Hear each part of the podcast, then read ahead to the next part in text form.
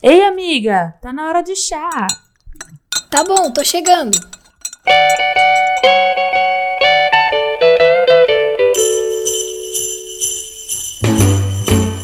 Jingle bell, jingle bell, jingle bell. Chega mais, prepara a árvore de Natal, aquele chazinho de gengibre, pega o biscoitinho e chama a Mamãe Noel para ouvir o episódio especial de Natal do Safcast, o podcast do portal Lesbionas. E é Natal, né? Então eu acho que todo mundo já sabe de qual filme que a gente vai falar. E eu acho que se a gente não falasse sobre esse filme, é, a Gil ia me matar, assim. Acho que a Gil ia vir na minha casa com a faca na mão e ia falar: olha, se a gente não falar sobre Carol, acabou tudo entre nós. Eu já ia botar os papéis de divórcio aqui, minha filha.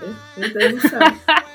Ah, gente. É, eu sou a Kel e já estou pronta para ir fazer o meu cartão da Render e encontrar o, o amor da minha vida. Aqui é Gil e eu posso dizer que finalmente este momento é meu. Esse momento é todo dela. Carol 2015 está on, gente. É isso. Mas, antes da gente começar a gravar mesmo, né, eu queria fazer uma pausinha aqui para agradecer todo mundo, que esse vai ser o último podcast do ano, né, gente? Então, queria agradecer todo mundo que escutou o Safcast nesse ano. Foi, assim, assim, uma surpresa pra gente ter esse retorno de vocês e a galera comentando engajando com a gente no Twitter. A gente não imaginava quando começou essa empreitada louca de fazer um podcast sobre temas sáficos que a gente ia chegar onde a gente chegou e que a gente ia ter vários episódios lançados já. Esperamos que o ano que vem seja ainda mais legal, a gente conheça ainda mais gente, tenhamos convidados, convidadas, convidades, né? Uhum. E que a gente co consiga falar sobre mais coisas além de filmes. A gente quer muito fazer especiais sobre séries, fazer mais do Queria Desver. A gente tem muitas ideias legais para acontecer ainda ano que vem.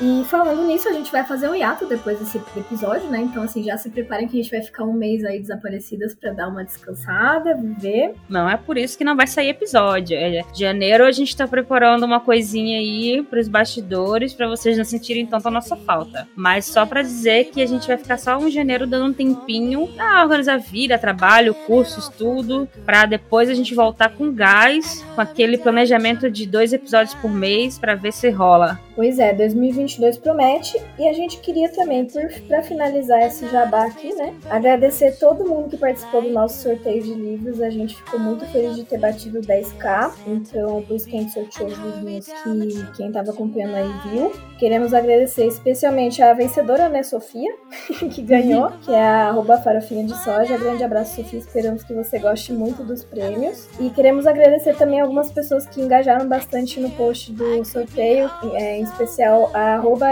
SOCela, a KKKKK Camila e a Camila Bank 191. A gente viu que vocês comentaram pra caramba lá. É, não desistam no próximo sorteio, quem sabe são vocês que vão levar, gente. Não desistam. E todo mundo que engajou, assim, tipo, compartilhou, marcou amigos, é, mandou pra família, enfim. Esperamos que ver vocês nos próximos sorteios. É, a gente tá então, falando de você, hein, Nina? É você sim, a gente sabe. A gente sabe. E queremos agradecer, principalmente, fazer assim, uma carta de amor aqui para a nossa querida Nath. Nath, você entrando no, no Lesbianas com a gente foi um grande presente gente esse ano. É, a Nath, para quem não sabe, é a nossa nova integrante. A gente também gosta de chamar ela da nossa diretora criativa, porque ela é a mais engajada de todas nós. É, Nath, você é foda demais, brigadão por tudo. E, enfim, é o que eu tenho pra falar pra você é isso. Se a Kel quiser deixar um beijo, é a vez dela. ah, amor, eu não sei, tu sabe, né, que eu sou aquela pessoa de poucas palavras, né? Eu sou assim, Nath, muito obrigada. É isso. Ela sabe, amiga, ela sabe. Ela sabe, ela sabe. Ela já é one of us. Ela é one of us, one of us, one of us. Enfim, sem mais delongas, galera, obrigada mesmo. E a gente se vê ano que vem. Espero que vocês gostem do podcast de hoje, que é o 2015. Hurry down the chimney tonight. Hurry down the chimney. Eu sei que ela vai falar alguma coisa estranha para você. Tipo, ela com certeza vai falar o quanto ela gostou do filme Carol. Ótimo, eu espero que sim. É o meu filme favorito de Natal.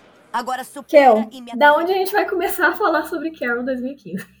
Como? Primeiro, vai, vamos lá. Primeira experiência, memória com esse filme. Porque, assim, para mim, Eu tenho, tenho, tenho memórias incríveis com esse filme. Então, assim, deixa. Não, vai, fala você primeiro, porque eu, eu, acho que eu tenho um pouquinho de medo do que eu vou falar. Eu tô pensando assim, porra, ainda bem que Gia não tá aqui do meu lado, porque se ela tivesse do meu lado, acho que ela ia me bater. certeza. Meu, já, já julguei nem sei o que, que, você vai falar, hein? Assim, a minha primeira memória foi muito simples. Eu lembro de. Tipo, o filme não saiu em muitos lugares, né? De casa, de cinema, etc. Mas eu lembro que eu tava muito emocionada para ver, porque eu fiquei sabendo de todo o sucesso que foi lá em Cannes, blá blá blá. E eu sempre amei a Kate Blanchett, né, gente? Eu já falei um pouco dela aqui. vocês devem saber, vocês estão ligados. E assim, eu tava muito emocionada para ver um filme que a Kate Blanchett ia é, fazer uma personagem lésbica. Então, assim, obviamente, na primeira oportunidade que eu tive, eu fui assistir. É, chorei horrores, chorei as pitangas. Fiquei três uhum. dias, acho que em, em modo alfa, passando mal com esse filme. E aí, quando ele saiu, assim, na internet, barra DVD, essas paradas, eu já peguei também para rever. E para mim, assim, foi uma experiência incrível do começo ao fim. Eu fiquei muito triste com o final dele, mas ao mesmo tempo feliz, porque ele é um final meio assim, né? E para mim, essa foi uma experiência, Giovaninha, de de quantos anos eu tinha em 2015. Não vou, não vou me datar, né? Vou ficar, vou ficar Mas eu tava lá na minha tenra e jovem idade aí dos meus inícios dos, dos meus 20 anos, né? Então para mim foi uma experiência muito legal ver, tipo, uma atriz que tinha basicamente a minha idade no filme, que seria a Rumi, e a Kate Blanchett, que é uma atriz muito mais madura lá, lá, lá fazendo esses, esses papéis que foram tão marcantes assim na minha vida. E talvez foi o começo do, do, do meu amor, né, por atrizes mais velhas, etc. Não vamos entrar nesse, nesse aspecto, fica pra minha psicóloga, né? Mas enfim, essa minha experiência inicial com o filme do que saiu em 2015. Ah, tá, ok. Agora eu vou caminhar por águas perigosas. Então, gente, por favor, não me cancelem, tá? Mas a primeira vez que eu assisti Carol, eu odiei o filme. Eu achei o filme um saco. a Ju já tá assim, olhando. Eu me jogando. Eu, eu vou mandar jogar chinela daqui de São Paulo, vai pegar em você. Gente, mas assim, é, existe uma explicação para isso eu tava passando por um momento muito, muito deprê da minha vida. E, e assim, para você ter uma ideia, a, a fase dessa, da minha vida nessa época era tão deprê, tão deprê, que eu não tava nem aí para filmes, que é uma coisa assim que eu amo muito, sabe? Que eu gosto de assistir, eu gosto de procurar notícias, saber sobre. E aí eu não. Tanto que eu nem sabia da existência de Carol nessa época. Eu, eu descobri, assim, um dia zoando pelo Facebook, e aí alguém postou: olha, filme novo, personagem personagem lésbica, não sei o que. Aí eu, tá, vou assistir, né? Assistir. Só que eu assisti assim daquele jeito, bem preguiçoso. Tipo, não. Eu lembro que eu ainda assisti sem legenda, porque eu assisti o filme vazado do cinema. Então, assim, eu assisti bem, de forma bem preguiçosa. Tava só lá olhando, e aí o filme acabou, e eu fiquei tipo, caralho, acabou. Só isso. Nossa, que filme horrível, bosta. E aí eu fiquei. Nossa, como assim o filme acabou assim? e aí o filme ainda ficou. Ainda, ainda levei algum tempo para assistir o filme depois, porque eu fiquei com essa péssima impressão, assim, no, no início ainda. E aí, assim, vocês podem me julgar, eu, eu aceito, porque eu acho que foi uma péssima forma de você assistir um filme pela primeira vez, que é, tipo, você completamente com preguiça de ver. Eu acho que você, pra assistir um filme, você realmente tem que se, se sentir confortável, ter vontade de, de pelo menos prestar atenção para ter um, um, uma avaliação boa, sabe? Porque vocês podem ver que depois eu assisti Carol novamente e eu assisti na Netflix, quando tinha Netflix na época. E aí eu sentei no sofá e falei, porra, vou assistir esse filme, porque não é possível que realmente eu, é, eu esteja tão errado e todo mundo esteja certo. E realmente eu estava errada e todo mundo estava certo, porque o filme é bom, o filme é maravilhoso mesmo, ele é emocionante, ele é lindo, ele tem uma história de, de amor bonita. E tá, o filme ele é lento, mas assim, ele conta um romance se bonito, sabe? E aí eu, tipo, eu acho que eu quase me sorquei no rosto naquele dia que eu falei, cara, eu fiquei julgando o filme por anos por causa de uma vez que eu assisti na má vontade e achei o filme ruim. Na verdade, o filme é realmente muito bom. E é por isso que eu sempre defendo que a gente tem que assistir um filme mais uma vez, que às vezes a gente não tá num dia bom, no momento certo para ver algo e acaba julgando de forma errada. E depois, quando a gente assiste novamente, a gente vê que, que nem, nem era aquilo que a gente pensava quando a gente assistiu assistiu a primeira vez, então eu realmente agora vocês podem me abraçar e dizer que, que eu faço parte do time de vocês, que agora eu defendo com unhas e garras. Não, tá perdoada, amiga. Eu sei que, tipo, acredito muito nisso de às vezes ver um filme que você não gostou mais de uma vez para ter certeza que você não gostou mesmo, porque isso aconteceu comigo em Amélie Poulain, sabe? Aquele uhum. Curioso Destino da Amélie Poulain. A primeira vez que eu assisti, mano, eu falei, nossa, que porra esse filme. Me chato do inferno. Aí a segunda vez que assisti eu gostei bem mais e, tipo assim, o que me pegou mesmo foi o soundtrack, que é maravilhoso, né? É lindo. E assim, tô bebendo super chá falando disso, mas só fazendo uma comparação, eu entendo super. Às vezes você não tá num dia bom, e aí você assiste filme que nem quando a gente viu Thelma, a vez que eu, eu, tipo assim, eu vi Thelma e falei, nossa, mano, que filme fumado, né? Aí a segunda vez que eu vi, gostei bem mais também. Então, sempre acho que vale a pena. Eu só não digo que, que foi na época da, da fase negra de Person of Interest, porque a, a fase negra de Person of Interest foi um ano depois. Então, assim, eu já tava vindo no, no, no, numa, numa fase ruim, psicologicamente falando, e aí depois a fase negra de Person of Interest veio e me derrubou de vez. Eu, eu fiquei muito mal por um tempo, mas aí depois eu melhorei, assisti tudo de novo e foi tudo flores e tudo unicórnios e, lágrimas. romance. É, e tipo assim, que bom que a gente criou aquele nosso grupinho, o Shoot Support Group. Inclusive, um salve pras meninas se elas estiverem escutando o podcast aí. Que, é, um beijo, gente. Beijão, elas me ajudaram muito no pós Person of Interest, pós muitas coisas horríveis que aconteceram com as sáficas na TV. Nesses anos todos, foi horrível, meu Deus. Pra quem não tá entendendo do que a gente tá falando, 2016 foi o Bury Your Gays, que começou com Clexa e aí, tipo, foi uma foi fase. Só desastre, gente. Desastre. Só, só desgraça. Mas enfim, a gente já vai falar bastante. Se a gente beber chá, a gente vai falar bem mais, né? Vamos voltar é, aqui. Vamos, vamos dar aquela segurada. Então, é. assim, sem mais delongas, falando sobre Carol, né? Basicamente, para começar o nosso podcast, a gente já tá 15 minutos falando, a gente nem começou a falar do filme ainda. Presta atenção, vai durar duas horas isso daqui, gente.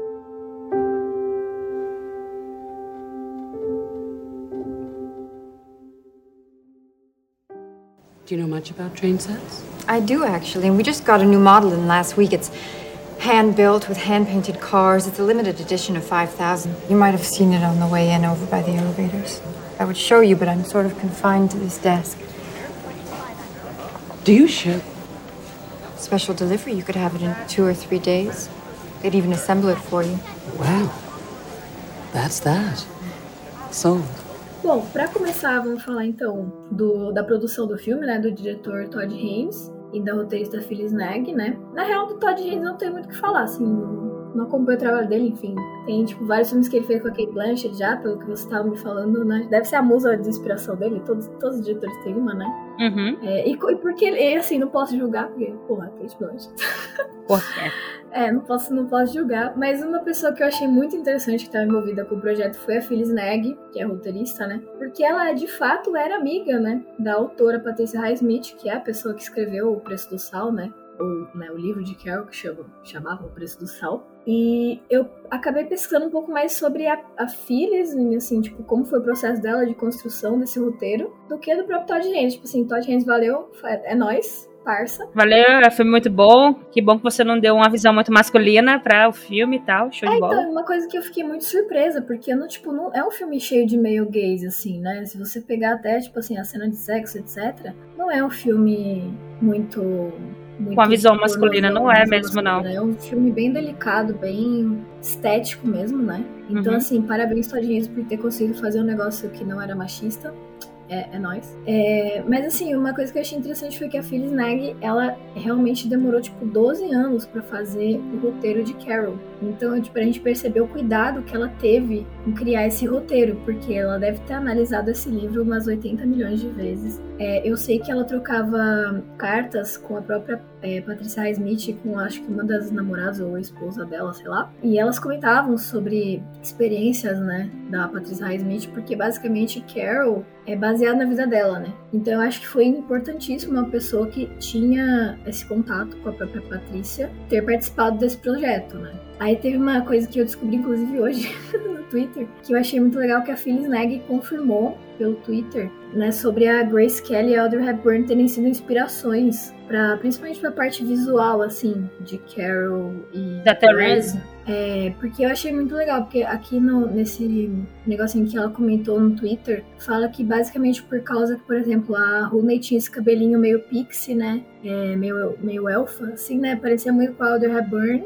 E hum, a Grace Kelly, né? Toda loirona, bonitona, não sei o que, seria a Kate Blanchett. Porque também toda a questão da, da química e da tensão sexual que ela tem com as pessoas na tela.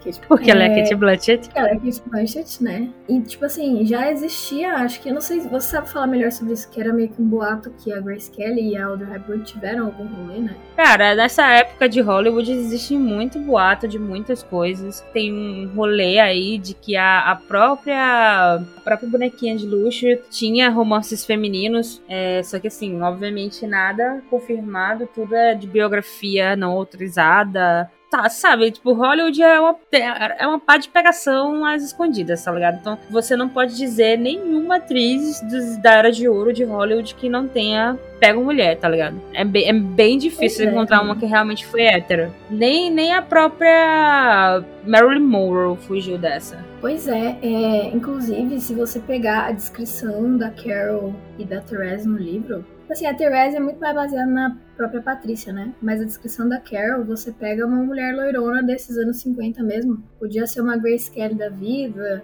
É, inclusive, tinha uma, um boato de que talvez fosse ter uma adaptação pro cinema, né, desse livro, nos anos 60. E aí eles iam colocar a atriz La- Lana Turner como Carol.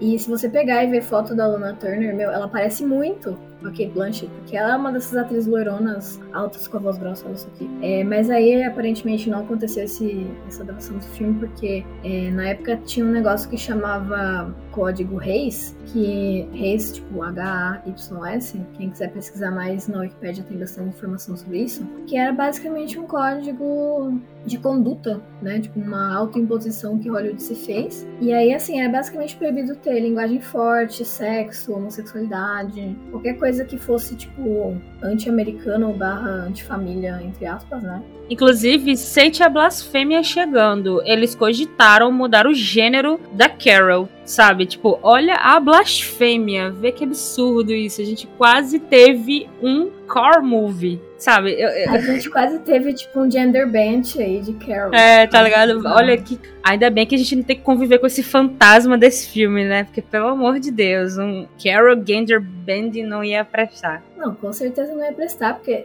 assim, seria totalmente bizarro, né? Mas, enfim, voltando ao, ao tema do filme, né?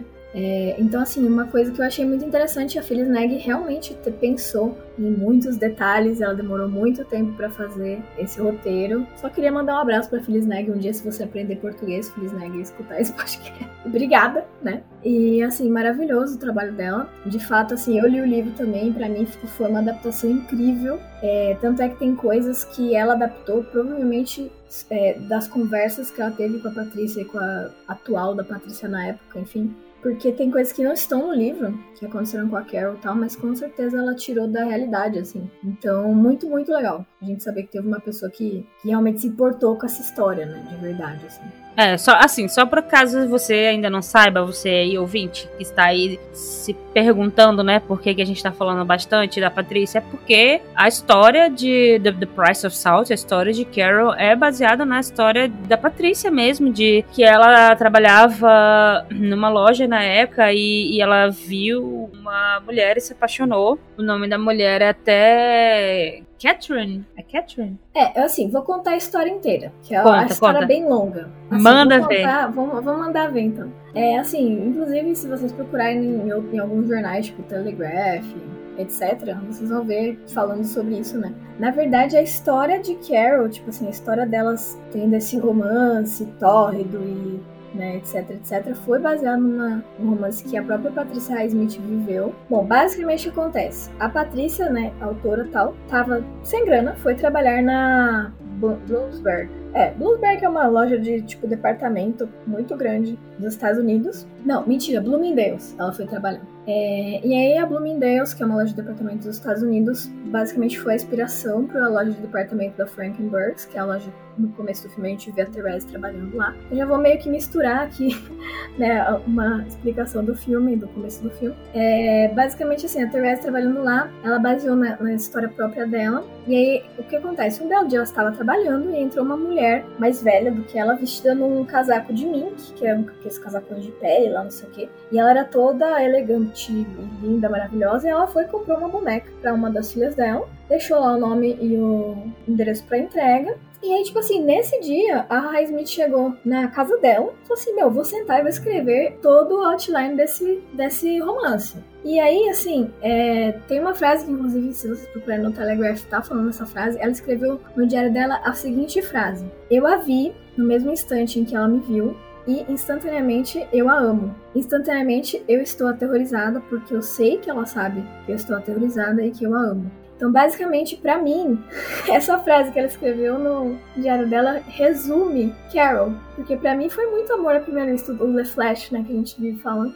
Para mim foi assim, elas se viram e foi uma, um negócio do outro mundo ali naquela hora, amor à primeira vista mesmo. Só que assim, todos os outros fatos que aconteceram foram baseados na própria vida da, da Patricia Highsmith, porque ela viveu um romance muito muito doido, né? Vamos dizer assim, por um ano da vida dela com uma socialite de, de Nova York que chamava Virginia Kent. Caterwood, que era filha de um cara ricaço, que, que era tipo inventor, vendia rádio. Ela era aquelas pessoas assim, muito bom, bom vivãs que tinham aquela vida de princesa e assim, inclusive tem boatos que ela era casada, ela era casada com um banqueiro também, inclusive a inspiração do Hard foi esse banqueiro que ela era casada. É, e aí, assim, óbvio que o rolê delas não começou com ela entrando na loja e, e comprando a boneca, não era essa pessoa, era outra pessoa. É, basicamente, tudo que aconteceu, assim, deles viajarem, principalmente a parte depois que ela perde a guarda da filha, é, toda essa questão que ela teve de é, crises psicológicas, que a Carol bebia muito, que a Carol fumava,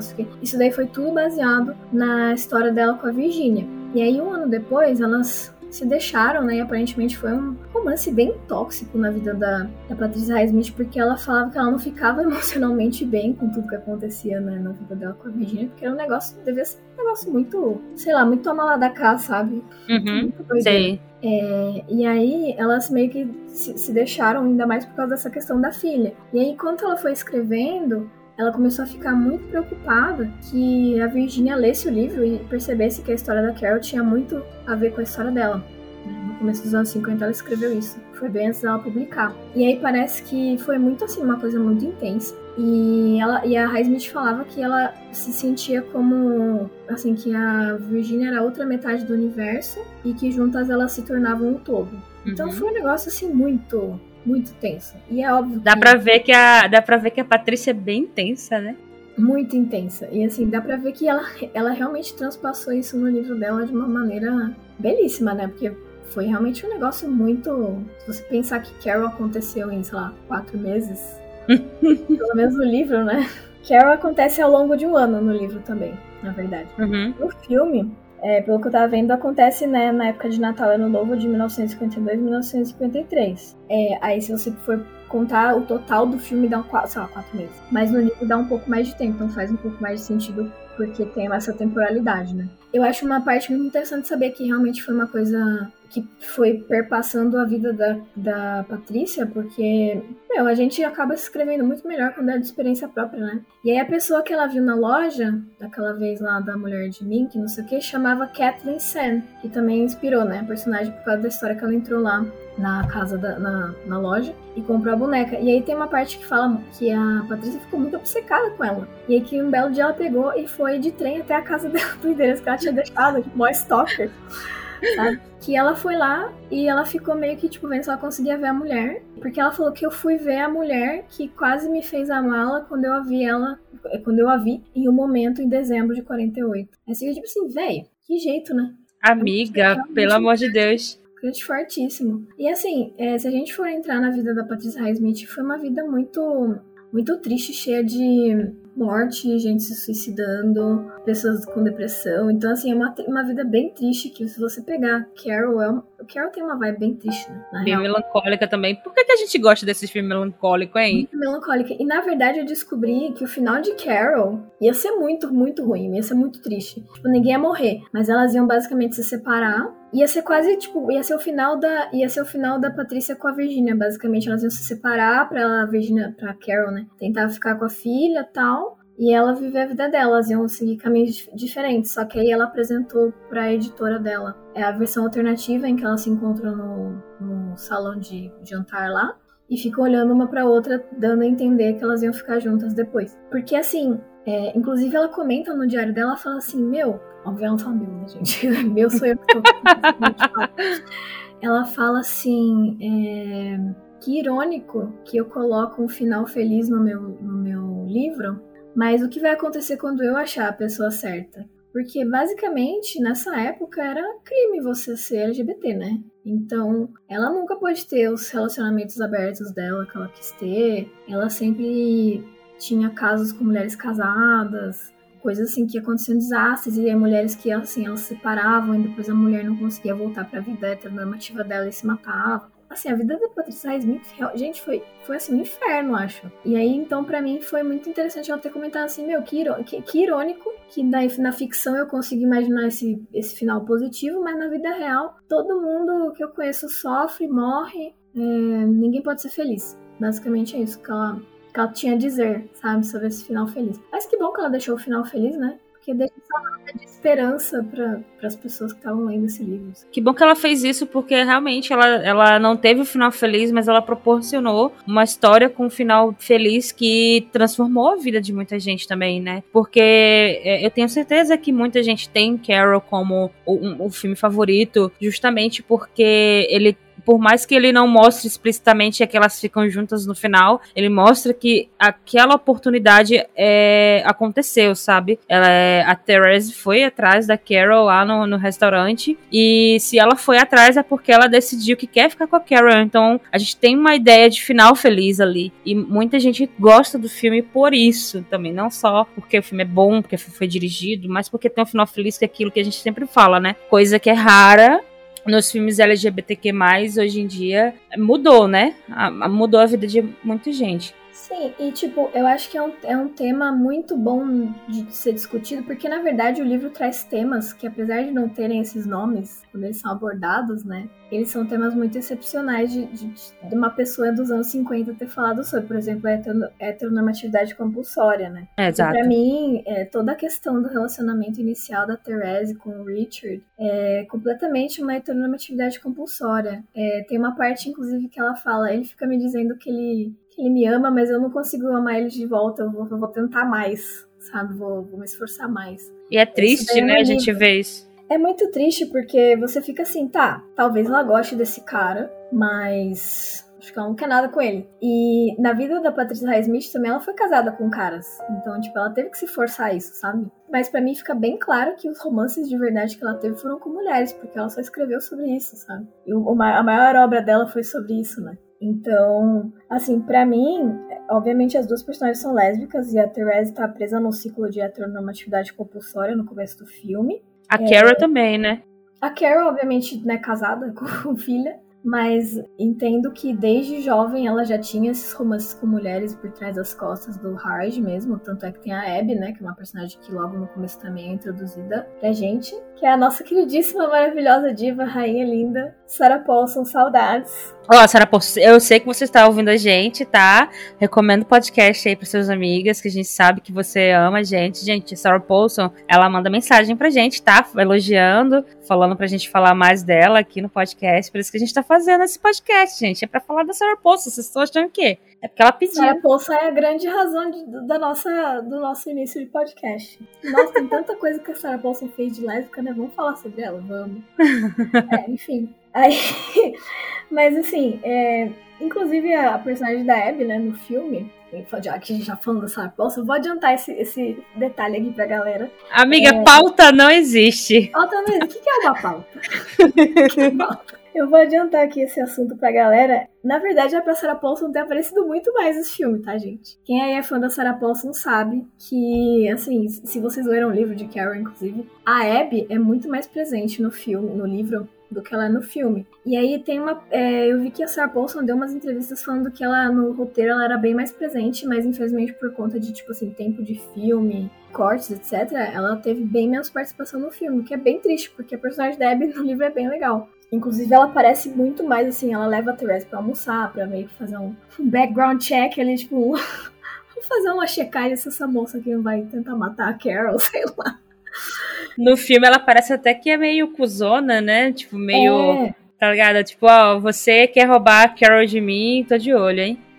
Assim, no filme, eu acho que dá muito mais a entender que elas realmente já estavam terminadas há muito tempo e já eram bem amigas, sabe? No livro, fica muito mais claro que a Abby ainda tinha muitos sentimentos pela Carol, inclusive a Abby é mais velha do que a Carol no livro, ao contrário do filme. E fica, para mim fica bem claro que a Abby meio que nunca, nunca aceitou que a Carol largou dela, assim.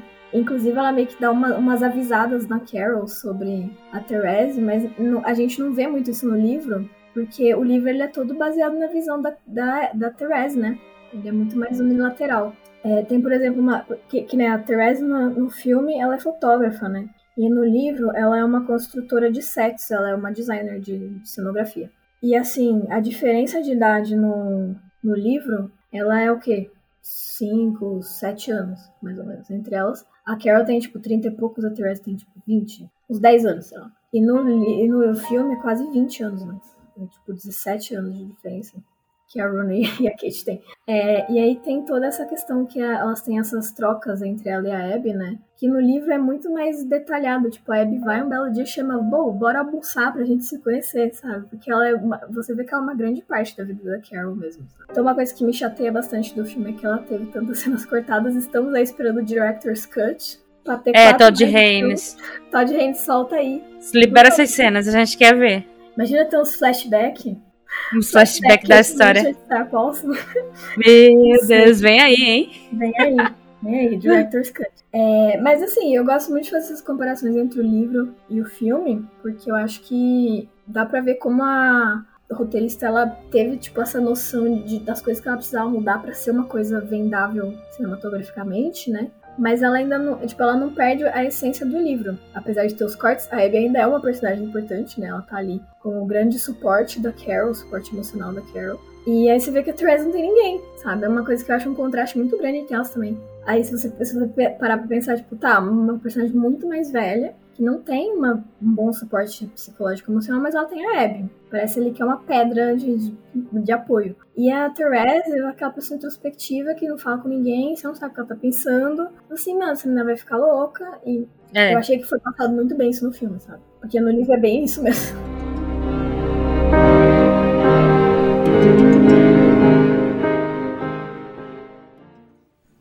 Would you like to come visit me this Sunday? Yes. What a strange girl you are. Why? Flung out of space.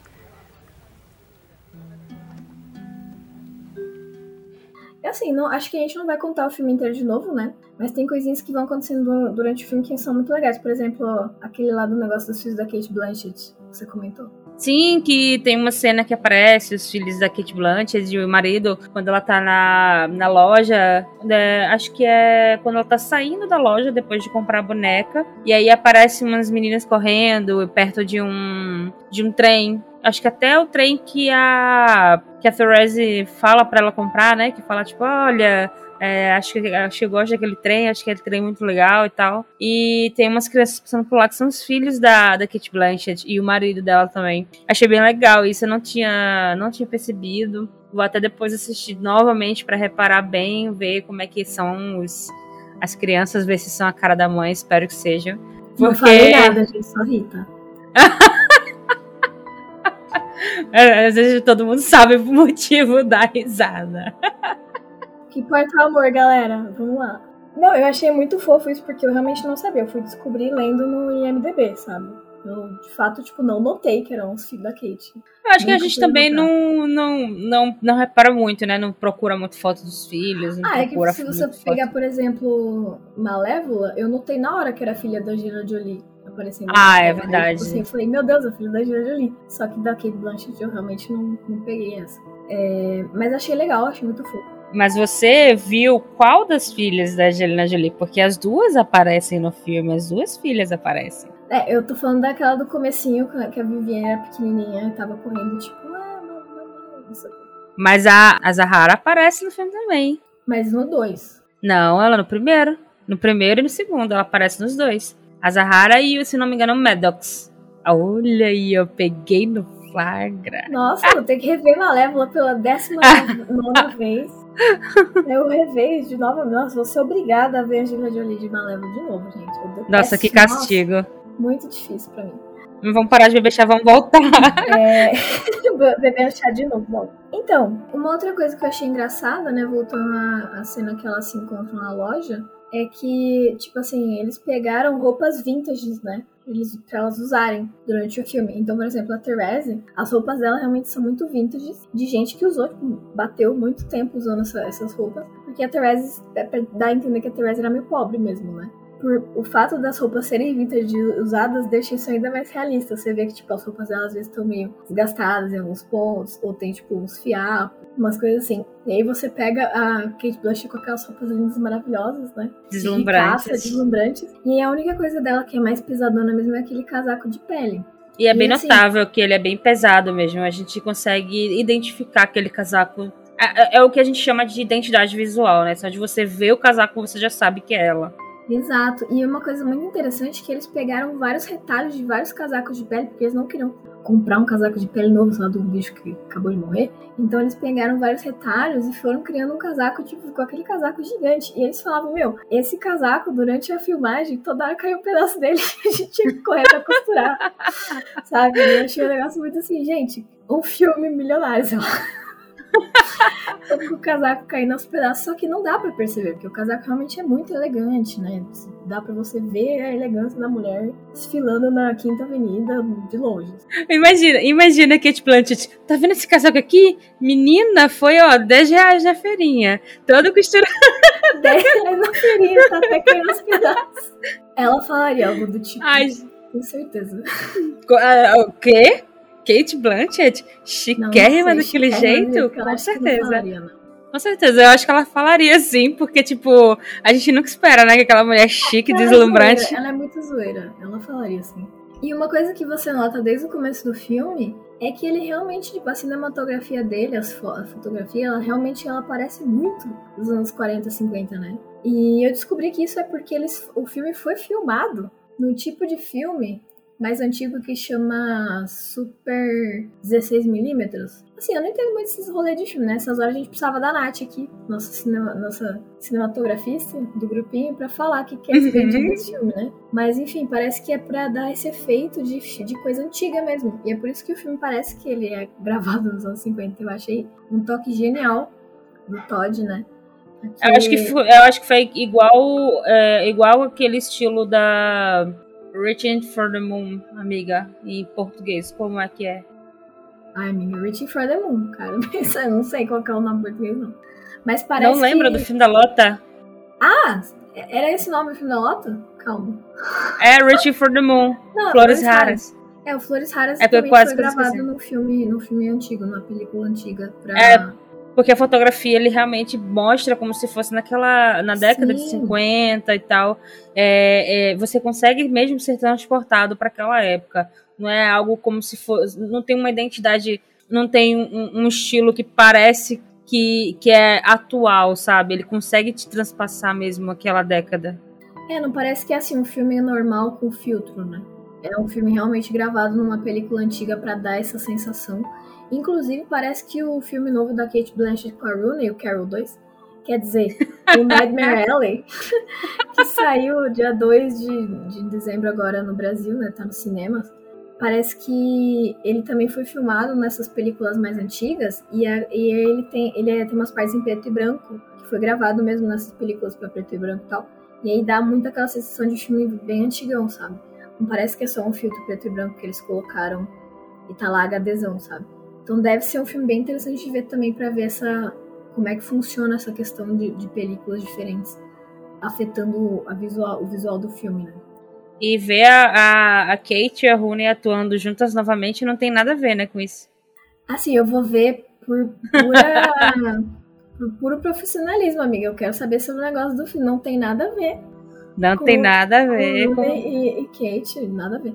Inclusive, achei muito engraçado essa semana que, inclusive, a gente postou no Twitter que saiu aquele painel lá de, de falando de Nightmare Alley, que a Kate estava remota, né, no, telão. E a Rooney lá babando nela na câmera, assim, vendo, tipo, tô cagando pro que o Guilherme Del Toro tá falando aqui, gente. Estou vendo aquele Blanchett no telão, gigante na minha cara. Aí na minha cabeça, ela tá, no meu coração, ela tava assim, ai, saudades, 2015. Inclusive, tem uma trivia que até hoje eu não sei se é verdade, mas boatos que elas agendaram a cena de sexo, né, tipo, pra gravar no aniversário da Rooney, igual foi com Saoirse Ronan. Sim, sim. Eu não sei se é verdade, porque eu não achei nenhum lugar falando disso. Da Kate e da Cara, eu... Mas no eu, meu coração pode, é verdade. Pode ser efeito Mandela, mas eu acho que eu vi... Eu acho que eu tinha visto isso em algum lugar, mas eu não posso... Agora que você falou que realmente é boato, e aí eu tô com medo de confirmar e depois de procurar e não achar. Mas eu, eu vi algo do tipo. Na verdade, eu vi. É, vamos falar da Rooney, né? A gente falou da Kate Blanchett, a gente falou da Sarah Paulson e não falou da Rooney. A Rooney que é a principal. Tadinha, né? Inclusive, uma coisa muito louca. Teve uma treta porque eles indicaram a Kate pra atriz principal e a Rooney pra atriz coadjuvante, sendo que a Rooney é tão principal quanto a Kate. Inclusive, ela tem mais minutos de filmagem, né?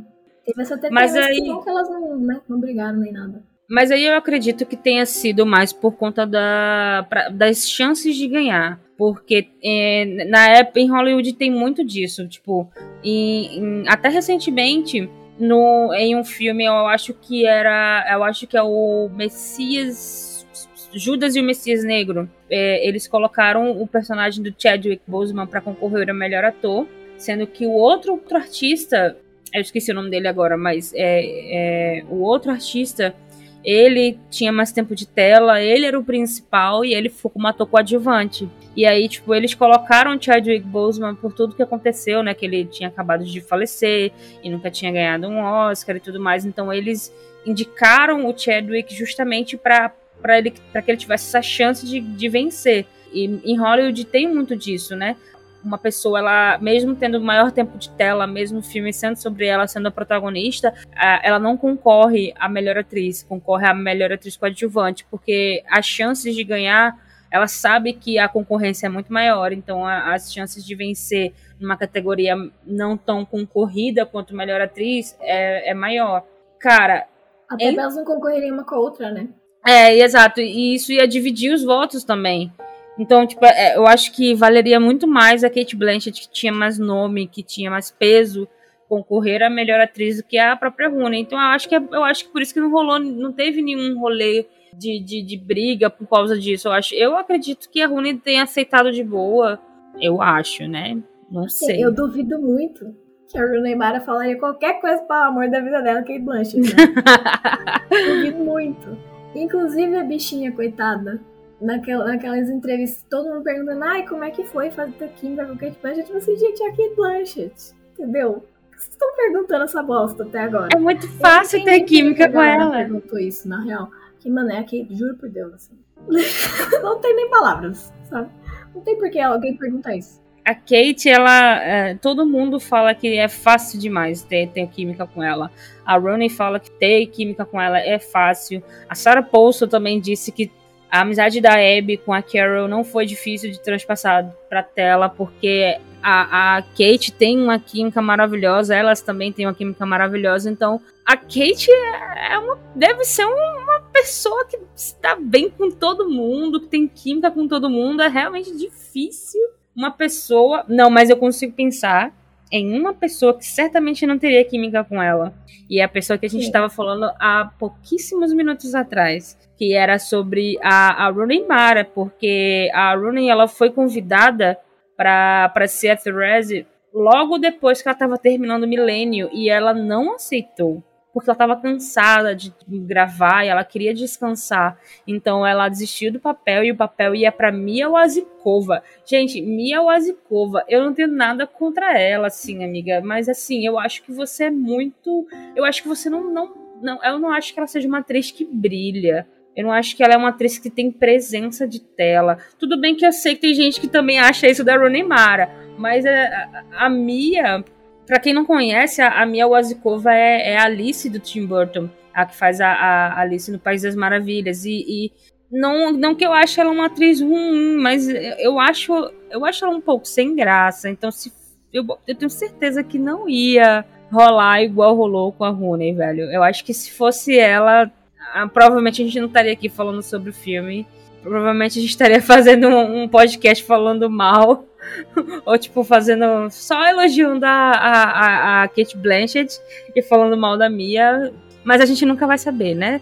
É, tipo assim, tem atores e atores, né? Vai que. Fim, ela brilhasse por causa, tipo, pegando a luz da Kate, vai saber. A gente não tem é. como saber. Mas eu fico Exato. muito feliz porque a Rooney teve uma chance de carreira única, né?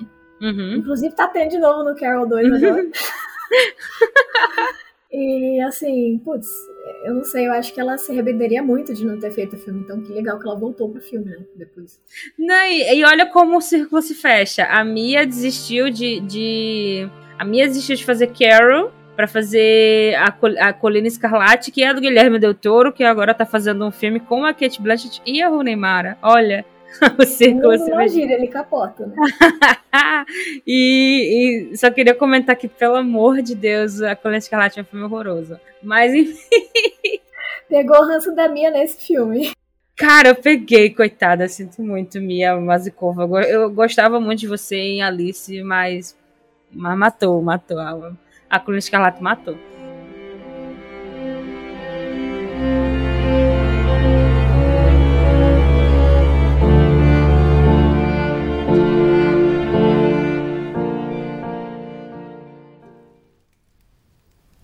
Will you show me your work? Sure. I mean, I haven't sold anything or even shown a picture to someone who could buy one. I don't even have a decent camera. But they're all at my place under the sink mostly. Invite me round.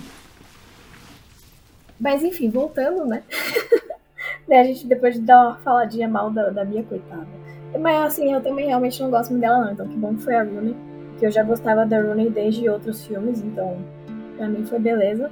É, mas eu acho que foi interessante eles trazerem uma atriz mais nova que não tinha tanta presença de tela, mesmo tipo, a Rooney tendo um pouco mais do que a minha, porque para mim, eu acho que é muito o que a High Smith tentou passar. A história era muito mais sobre a Carol do que sobre a Therese, sabe? Muito mais sobre como a Carol afetava a vida da Therese do que pô, qual era a vida da Therese. Inclusive, se você pegar no livro, o livro no começo é muito chato. Ele é muito ele é parado, chato, porque a vida da Therese sem a Carol é uma vida super monótona, ela só trabalhava. Ela tinha esse namorado estranho que soltava pipa com ela no parque.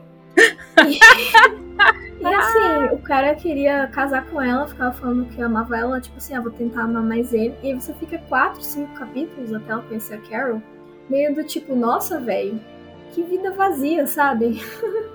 que coisa chata. Eu acho que foi muito é, proposital ser uma atriz meio, vamos pôr entre aspas, sem sal, para demonstrar o quanto que ela muda quando a Carol atinge a vida dela. Porque para mim a Carol é tipo um trem-bala entrando na lojinha de, de presentes, sabe?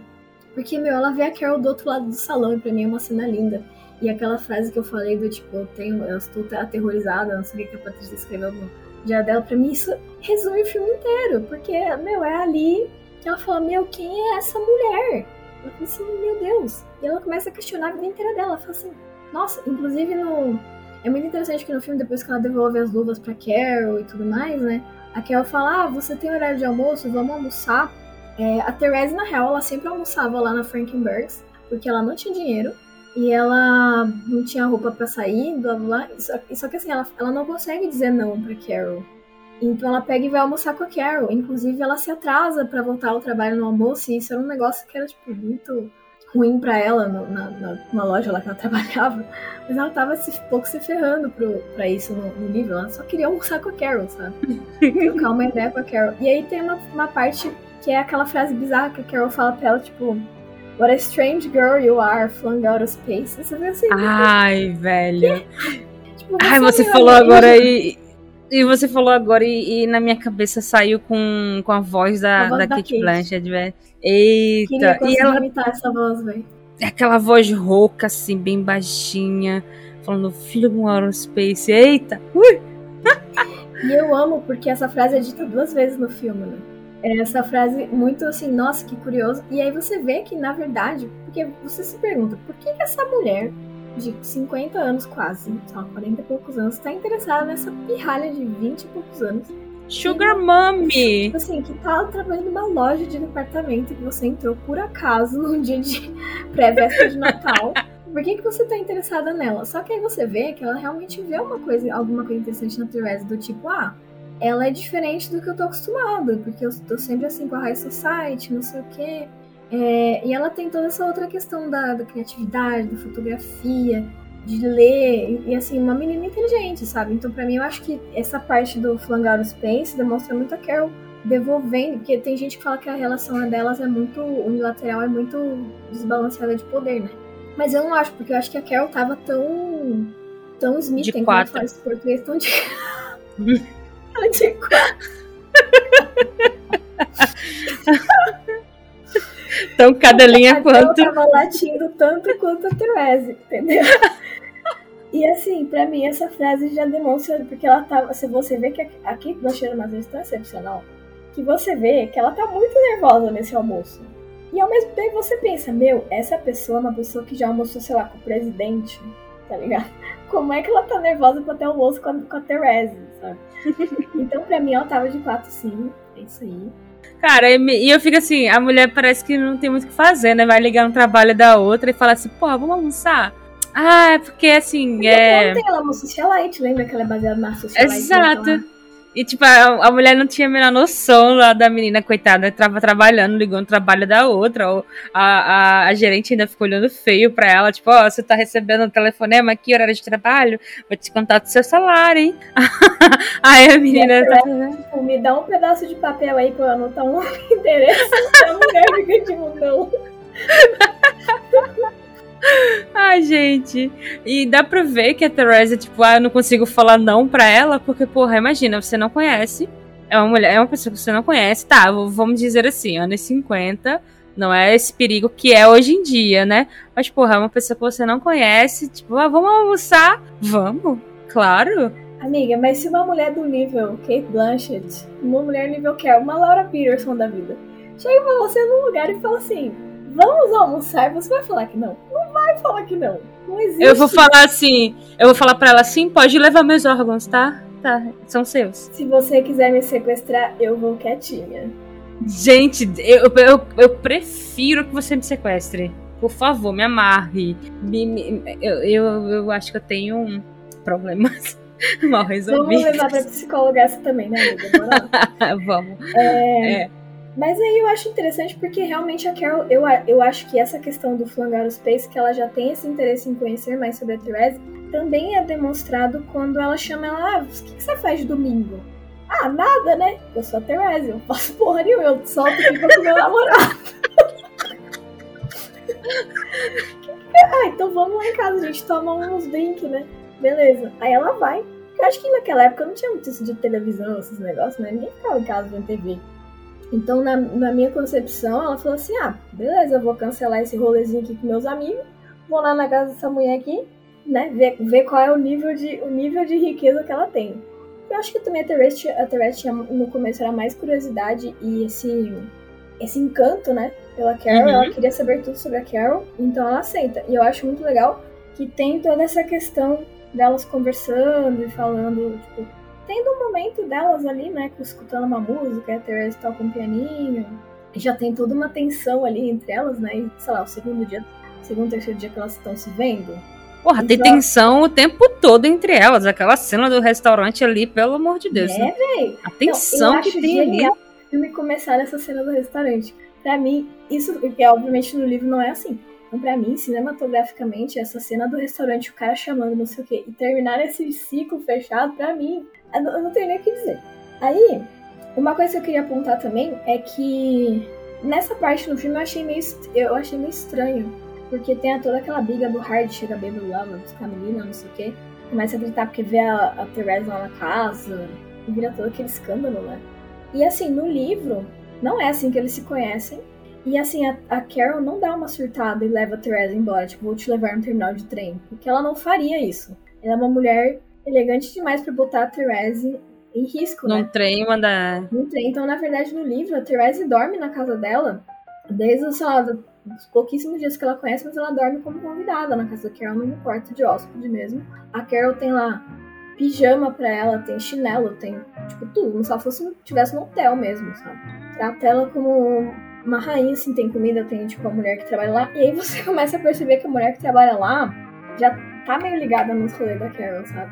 E a Therese, ela começa a meio que fazer aquele espaço se tornar dela, porque ela começa a ir mais na casa da Carol. Então no livro você vê essa relação dela desenvolvendo é, muito mais do que no filme, porque no filme é só nesse período de Natal, né?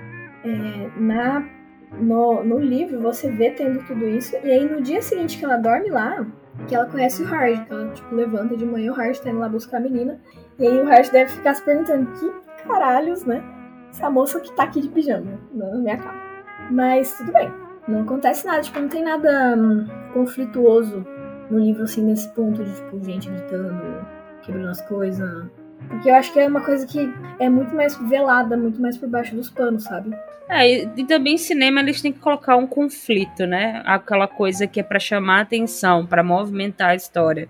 Eu acho que se fosse mais como no livro, ia ser um pouco mais chato. O livro já é um pouco mais parado. Talvez não tivesse esse, esse impacto todo que o filme tem, né?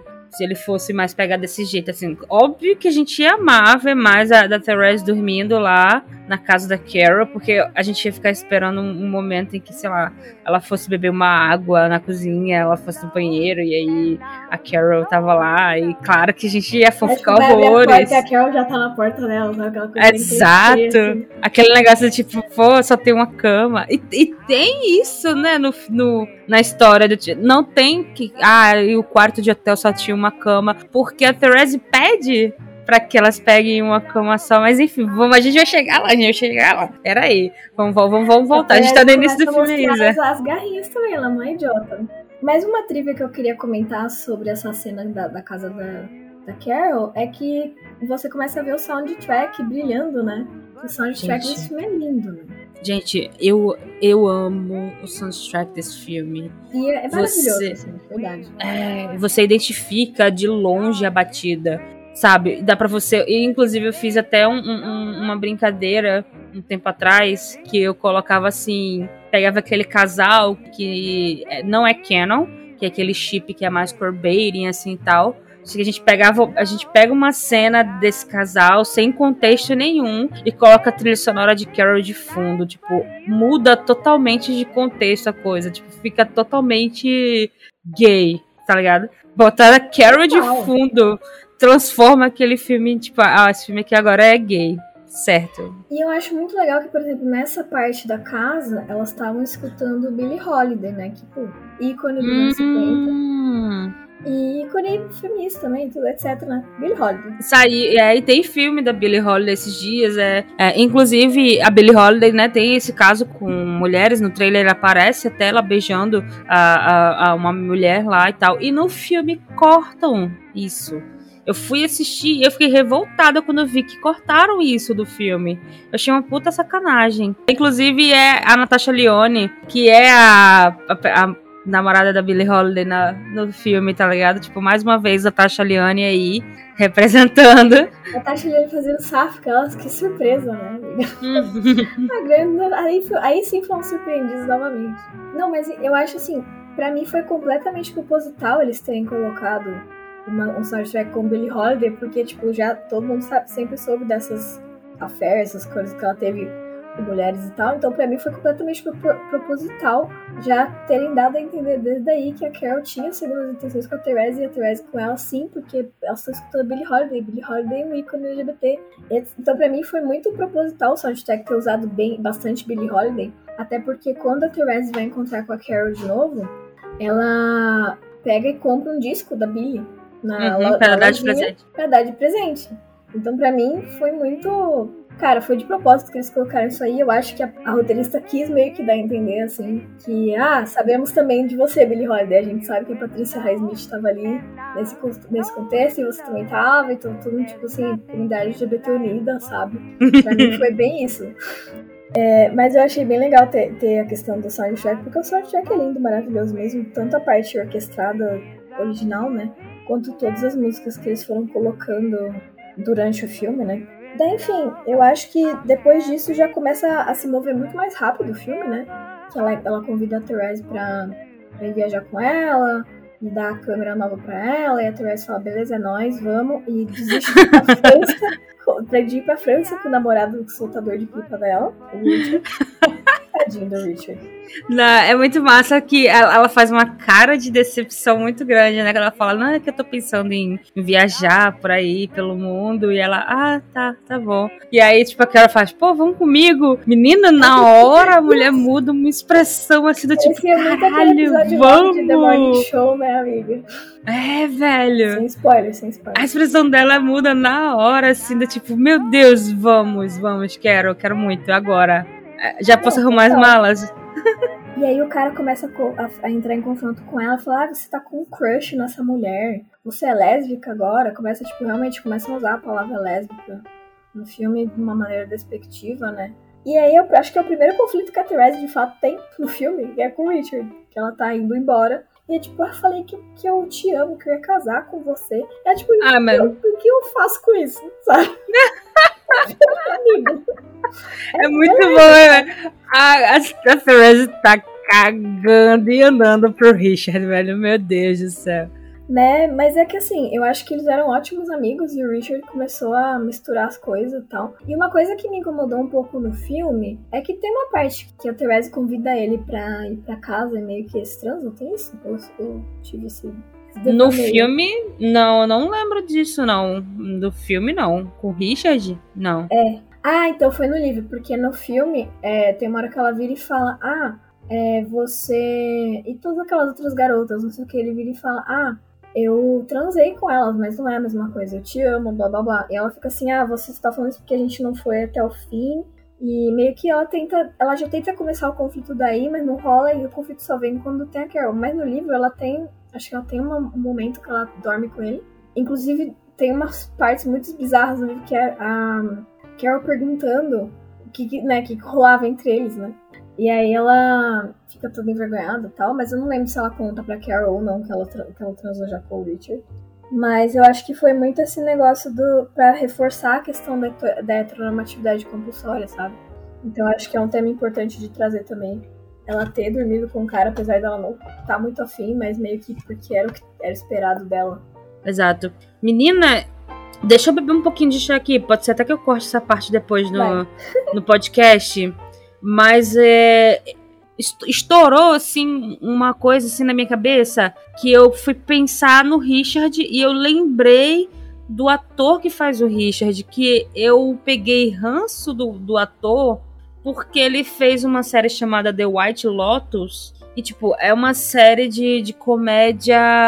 desse- dessas comédias de vergonha alheia que tá vindo muito em alta hoje em dia. Comédia de, de fazer a gente sentir vergonha do, do que a gente tá assistindo. E, tipo, The White Lotus é basicamente sobre gente rica, mimada, passando as férias num hotel, tá ligado? E ele- o, o ator que faz o Richard, ele é a cara. Tipo, ele, ele é a, a, a personificação do homem branco hétero mimado, tá ligado? Tipo, eu peguei um ranço, um ranço dele, que eu acabei de olhar a foto dele aqui no perfil do MDB, e eu, na mesma hora, eu falei, puta que pariu, é aquele cara de The White Lotus, velho, mas que vontade de dar-lhe um murro na cara dele, velho. Que eu acabei de ver a foto dele aqui, velho, meu irmão, eu, eu só queria dizer isso, velho, que, tipo, Inclusive, no filme ele é bem chato também, né? No filme ele é insuportável também. Não, ele é uma pessoa que não tem. Você não sente nada por ele, você não sente nem pena que a é Therese tá largando, tá ligado? que eu acho que foi de propósito do roteiro, porque no livro você é levado a ter pena dele.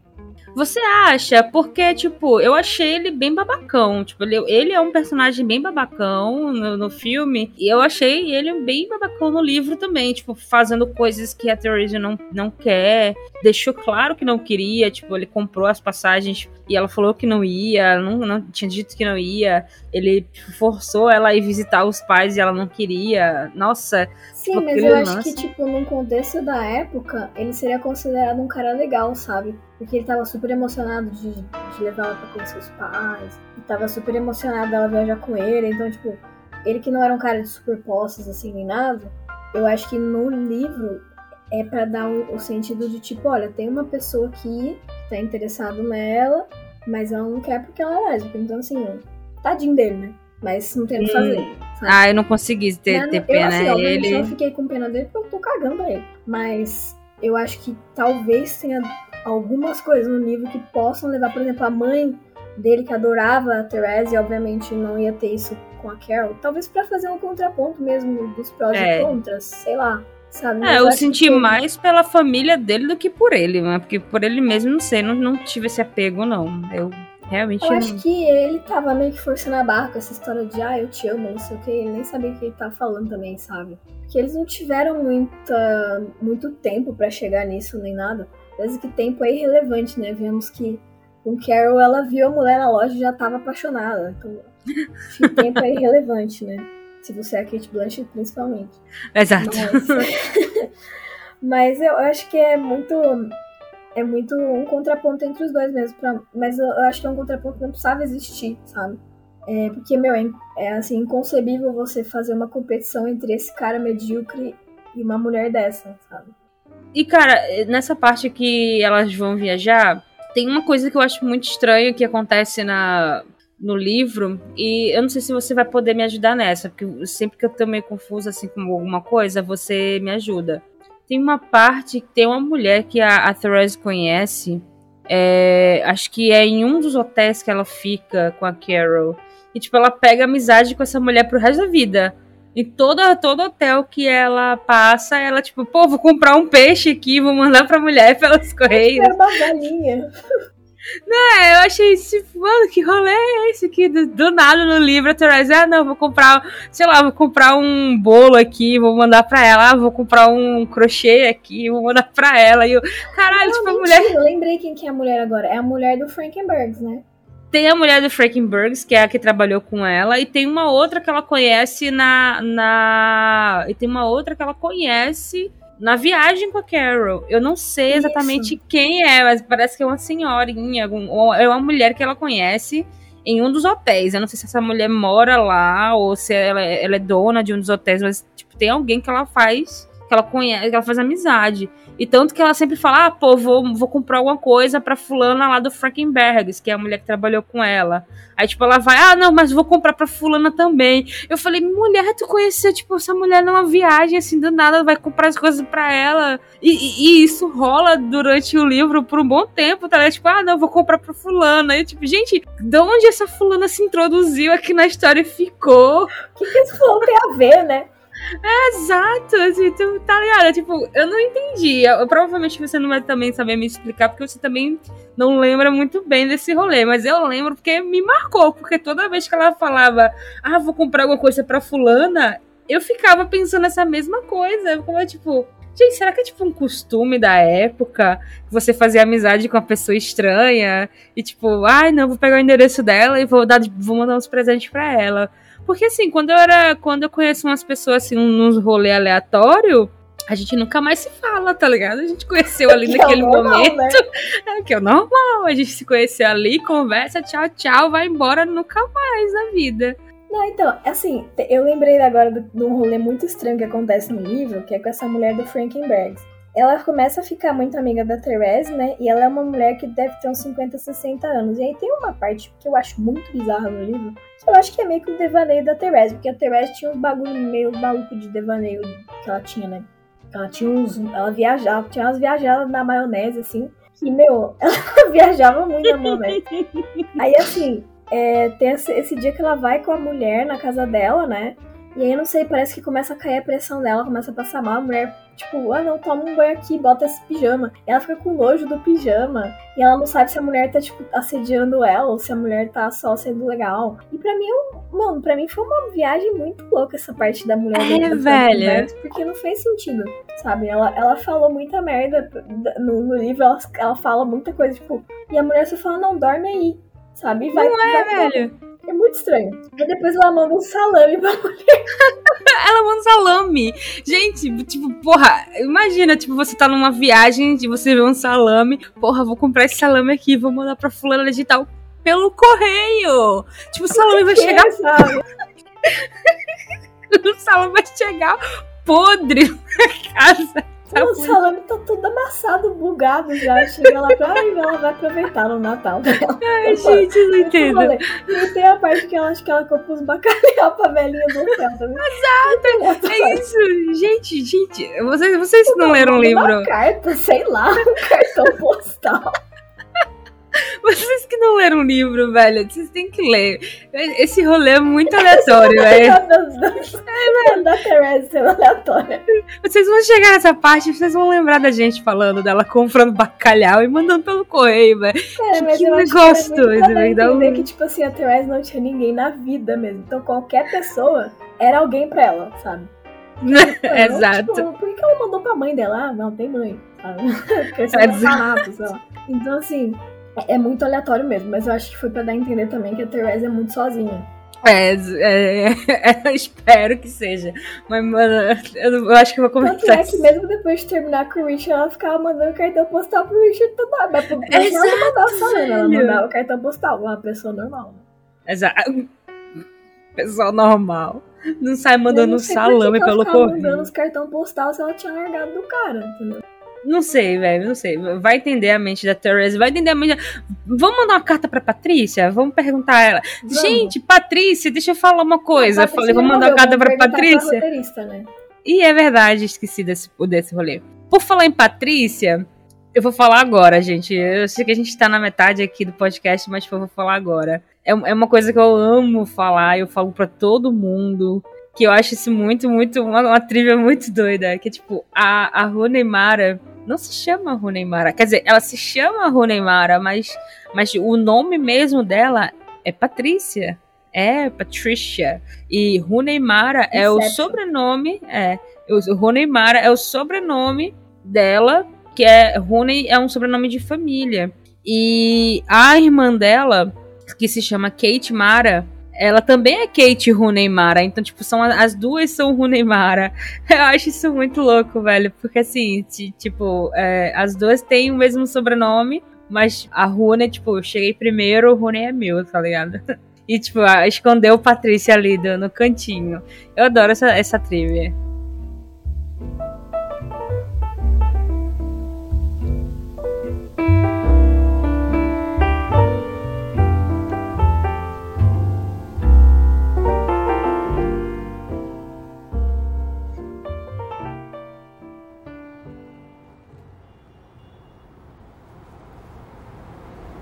I'm going away for a while. When? Where? Wherever my car will take me. West. Soon. And I thought perhaps you might like to come with me.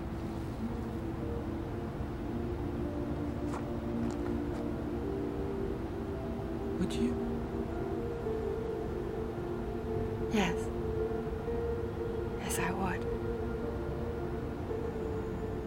Tá, daí enfim, elas começam a bendita da viagem delas, né? Que a, que a, que a Therese fica mandando mil salames para as pessoas. É, e eu acho muito legal que elas fazem uma road trip e aí tem musiquinha, aí começa a coisa da trilha sonora, aí a Therese vai tirando foto. Que inclusive achei uma sacada muito legal eles terem mudado ela de foto, de tipo designer de cenário para fotógrafo, porque é uma coisa que é muito mais visual, né? Tipo no, na vida assim. No, no, filme. Então eu acho muito legal que ela fica tirando foto da Carol viajando, não sei o que, elas param, comem, fazem piquenique, sanduíche, lá, começam a ir pros hotéis, não sei o que. E aí você vê que no começo a Therese é super recatada e não sei o que, chama a Carol de Mrs. Aird. E a Carol fica tipo assim, nossa, que educada, né? e, enfim. E, só que assim, uma coisa que me incomoda um pouco no filme é que essa viagem delas é muito rápida. E assim, meu, como que elas se apaixonaram em uma semana e já deu essa treta, sabe? E, velho, tudo bem. Amiga, elas se é apaixonaram quando se viram, já tinha um amor ali acontecendo. Amiga, eu entendo que Sapatão é emocionada, mas em uma semana não dá, tá ligado? Aí, assim, pelo menos no livro. É que assim, o, o que acontece? No, no filme, Mas, não, mas, você, mas você converteu a uma semana pro tempo de sapatão? Porque você sabe que, É, tipo, uma faz semana um de ano, sapatão é quase um ano Entendi, aí. é tem, que, tem que fazer a conversão. Conversão. Qual tá sendo a taxa de conversão do, do momento pra Sapatão? Assim, eu acho que no filme, obviamente, tinha que acontecer tudo muito rápido, porque é, é filme, né? É que é um negócio também pra demonstrar que é muito intenso, não sei o que e tal. Eu acho que a temporalidade do filme inteiro, assim, tipo, do, até a, parte que a Carol vai embora, né? É, sei lá, 10 dias. Que ela conhece a Therese um pouco antes do Natal, aí chega 26 de dezembro, sei lá, elas saem pra viajar. E aí elas estão, tipo, pa- passa ano novo, aí dá mais uns três dias ela vai embora, sabe? Exato, porque no ano novo elas elas estão já viajando, né? No ano novo é a cena, é, é- é a cena. É, verdade. Gente, Entendeu? tudo foi em cinco dias. Foi tipo duas, uma semana e meia, amiga. Ah, não, não, cinco dias, não, nem seis, seis dias, né? Porque, tipo, é 25 de, de dezembro, apesar de que não, a, a Carol Ela foi antes, ela não foi no é Natal, é. 23, Ela vai 22. antes. É. Ela- é.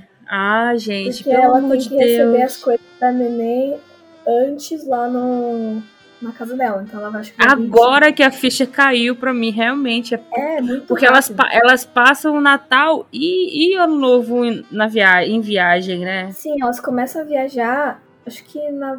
Porque elas falam, ah, tipo, Feliz Natal, que é quando a Therese dá o, o disco pra Carol e a Carol dá É, a e elas vão. pra ela, que é a véspera, e aí no dia seguinte elas saem pra viajar.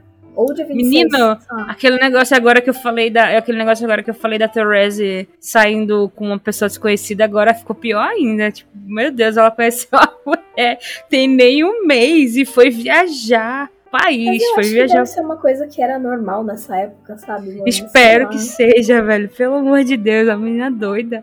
É, se você pegar em Ratched, também acontece tudo super rápido, porque... Ah, é não, verdade. meu Deus, uma lésbica, ela existe, eu preciso que ela seja, esteja comigo, porque só conheço ela, sabe? É verdade, é verdade, tem razão. Mas é bizarro, porque no livro, isso demora muito mais, assim. É, no livro, a viagem dela, delas dura quase quatro meses, na verdade. É, Assim. porque também de carro dá pra entender, né? Porque de carro não é uma viagem de uma hora ou duas horas. Gente, é Não. viagem de um dia. Um É, dia, tipo, dois. elas- e elas estavam cruzando o estado. Elas estavam cruzando os Estados Unidos. Elas estavam indo, tipo, ali de Nova York pra costa oeste, basicamente, sabe? Tipo, lá pro, pro meio do país, assim. Então, um negócio que de carro, que é aqueles carros do Fubeco da, dos anos 50, né? Putz, devia demorar muito. Elas não deviam de- dirigir mais do que 5, 6 horas por dia. Então, elas, tipo, paravam em cada cidade por cidade, assim, sabe? E aí o que eu acho legal no, no livro é que desenvolve muito mais os diálogos entre elas, elas se conhecendo, elas trocando tipo ideia, e a Therese conta que ela é, ela é órfã, né, né? Então, assim, tem uma- um desenvolvimento que eu acho importante, que, assim, querendo ou não, no filme não tem, não demonstra tanto, apesar de elas terem os momentos dela nem elas estão lá no quarto provando maquiagem, perfume, não sei, tipo, tem os momentos delas, né? Mas no filme você nota que é um negócio muito rápido. Tanto é que, tipo, tem uma hora que a Abby pergunta pra Carol, meu, você sabe o que, que você tá fazendo? E a Carol vira e fala, não, Ai, eu adoro essa sabe, frase. Sabe? Do you know what you're doing? Não, Eu nunca soube. eu nunca soube, sei lá. Mas, e a Abby toda preocupada, assim, né? No livro, deu tempo, assim, o que acontece no livro? Elas se conhecem no rolê do Natal, aí a Therese termina de trabalhar na Frankenbergs, aí ela consegue um trampo num negócio de, de cena, de cenário, num teatro. Ela começa a trabalhar com isso, ela continua sendo, ficando amiga da Carol, indo na, pra casa da Carol várias vezes. É, faz- elas jantam, almoçam, aí tem o rolê que a Abby vai atrás da Therese pra Therese. conhecer a Therese, é, pra ver se a Therese é tipo de confiança e tal. E aí já, tipo, virou o ano, elas passam ano novo juntas, assim, do tipo. Eles ano novo, se elas estão jantar, alguma coisa, eu não lembro por que elas passam ano novo juntas ou se elas já tinham saído pra viajar. É, mas no filme, o ano novo é quando elas estão naquele hotel verde lá, que é a cena de sexo delas. Sim. Que é quando. Só que pra mim foi muito tipo assim, mas calma, vocês nem beijaram, e aí vocês beijaram e já foram, tipo, tipo vamos ver. Não é muito Hum. rápido. Não, mas a tensão que elas tinham já, já, elas já, já veio. Tempo, mas, sabe? Pra uma pessoa que nunca tinha nem beijado uma mulher, foi muito tipo assim. Então, me leva pra cama agora. E foi muito isso, sabe? Que ela literalmente falou, me leva para a cama. E aí, Amiga, ela ela estava faminta, sabe? Eu posso, eu posso julgar? Não posso, mas. Não tem aquela, aquela cena que, é, que é- virou até meme no Twitter, que a, a Carol tá lá só de roupão, toda suada, tá- acabou de sair do banheiro, ela abre a porta e a Teresa ai, Carol, eu estou faminta.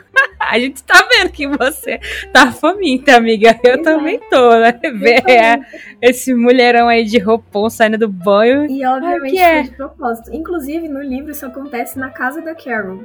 Ah. Uma das vezes que a Therese vai dormir lá, aí a Carol fala, ai, pega não sei o que pra mim. A Therese, aí, tipo, a Carol lá de toalha no banheiro. Por que ela fez falo, isso? Porque ela é uma filha da puta que sabia que é. o efeito que ela causava e quis torturar a coitada.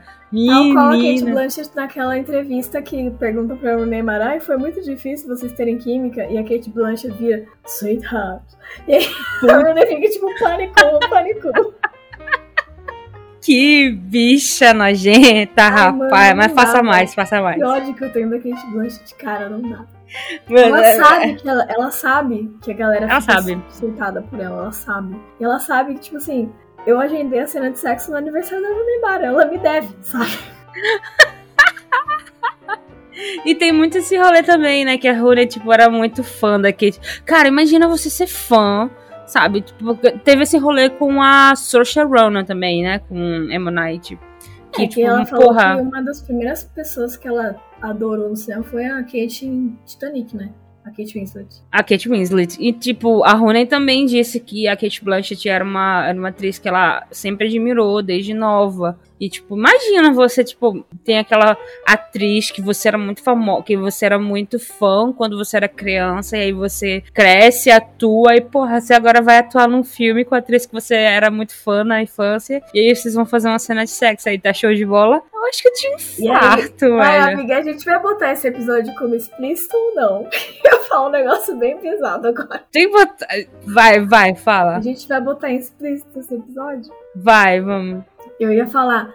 Aí você agenda uma cena de sexo no aniversário da pessoa e aí você dá aquela chupada no, no bico. No mamilo.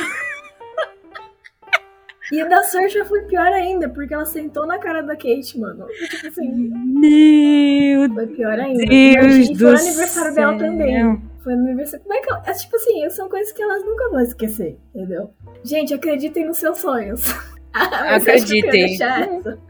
Acreditem nos seus sonhos. Um dia eu vou sentar na cara. O quê? Juliana Margulis, saudades. Mano. Ai, Na verdade, eu, na verdade, eu falei um dia eu vou sentar na cara, mas vai ser o contrário. Um dia ela vai sentar na minha cara, eu tenho certeza. Rebeca, tudo bom? tá pensando. Sabe, sabe. Inclusive, tem uma entrevista dela que ela que eu, eu mostrei pra você, né? Que ela fala que tava gravando uma cena que ela tava sentada, que ela tava lutando com um cara. E ela tava Uhum. grávida, né, nessa cena. Então, tipo, ela tava sentada em cima da cara dele, que ela tava dando uma chave de perna. E ela falando assim, gente, sentar na cara de alguém, você estando grávida, não é sexy. Eu, amiga, é sexy sim. Da onde você tá tirando isso que não é sexy? Com tirando licença. na sexy, Vamos lá. Senta na minha pra você ver se eu não faço. Se você é sexy, rapidinho aqui. Nossa, você tá virando um pa- bate-papo caminhoneiríssimo nesse, nesse chat. Meu Deus do céu. Olha, se a gente fosse uma meta, a gente podia ser processado. Pelo amor de Deus, A gente, velho. ó, mano. gente, ó, vamos só deixar claro aqui que todo mundo aqui é comprometido, casado. A gente só fala das atrizes porque a gente nunca vai ter acesso a elas, né? Todo mundo sabe que elas são lindas, maravilhosas, gostosas. Então, assim, sonhar nunca matou ninguém. Mas aí a gente tá sendo hipócrita, né? Porque a gente fala, acreditem nos seus sonhos, e aí depois fala, isso nunca vai rolar. Mas a esperança é a última que morre. Já Vocês estão vendo que a Gil é fragmentada. fragmentada. Ai, eu preciso ser fragmentada pra gostar de tanta atriz ao mesmo tempo. Tem, tipo assim, tem 17 personalidades aqui. É, Não, tô zoando, galera, mas enfim, são coisas que, tipo assim, eu tenho certeza que Runa e Saoirse jamais vão esquecer. Que bom pra elas, né? Que bom pra elas. E que bom que a gente pode assistir também, né? Graças a Deus. Exato. Mas é, tô- eu tô rindo muito, porque, tipo assim, pra falar um negócio desse tem que ser episódio explícito, amiga. Porque de verdade, aquela chupada no bico do peito da Kate Blanchett acho que é o Neymar. É por isso que toda vez que a Kate Blanchett fala, ela meio que buga. Ela deve pensar, meu Deus. Um dia. Ela deve- deve- deve pensar naquele- lugar. Nossa, tava assim no meu. Ai, gente, não, tá bom, vamos. Né? vamos... Certeza que mas- ela pensa nisso. Tá, gente. E E podemos julgar? Não, podemos julgar. A gente meio que deu um bug aqui agora, que a gente travou nessa cena. Mas então, é a cena do ano novo. Mas é a cena, é a cena do ano novo, se todo mundo sabe, né? muito engraçada, que depois, no dia seguinte, depois delas transarem, né? Que inclusive a cena é linda, né? Uma cena bem- muito é. coreografada, muito bem feita. É. Assim, tirando, tipo assim, todos os comentários esdrúxulos que a gente fez aqui agora pouco. a cena é muito bonita, é uma cena muito. O, o diretor não, o diretor não sexualizou a cena, mas a gente A gente sexualizou. Sexualizou. Brincadeira, galera. Se- Seguinte, a Uhum. gente, tipo assim, não pensamos só nisso. A gente pensa na parte artística também das coisas. E uma Claro, coisa claro. que eu achei muito legal foi que, tipo, as duas falaram que elas se sentiram muito confortáveis filmando a cena, que, tipo, deixaram um pouco as pessoas na sala, que só tava, tipo, só o diretor e as duas câmeras e elas. E que é o mais importante, né? Que elas se sentiram seguras, que elas Com conduziram, certeza. então é o que vale mais.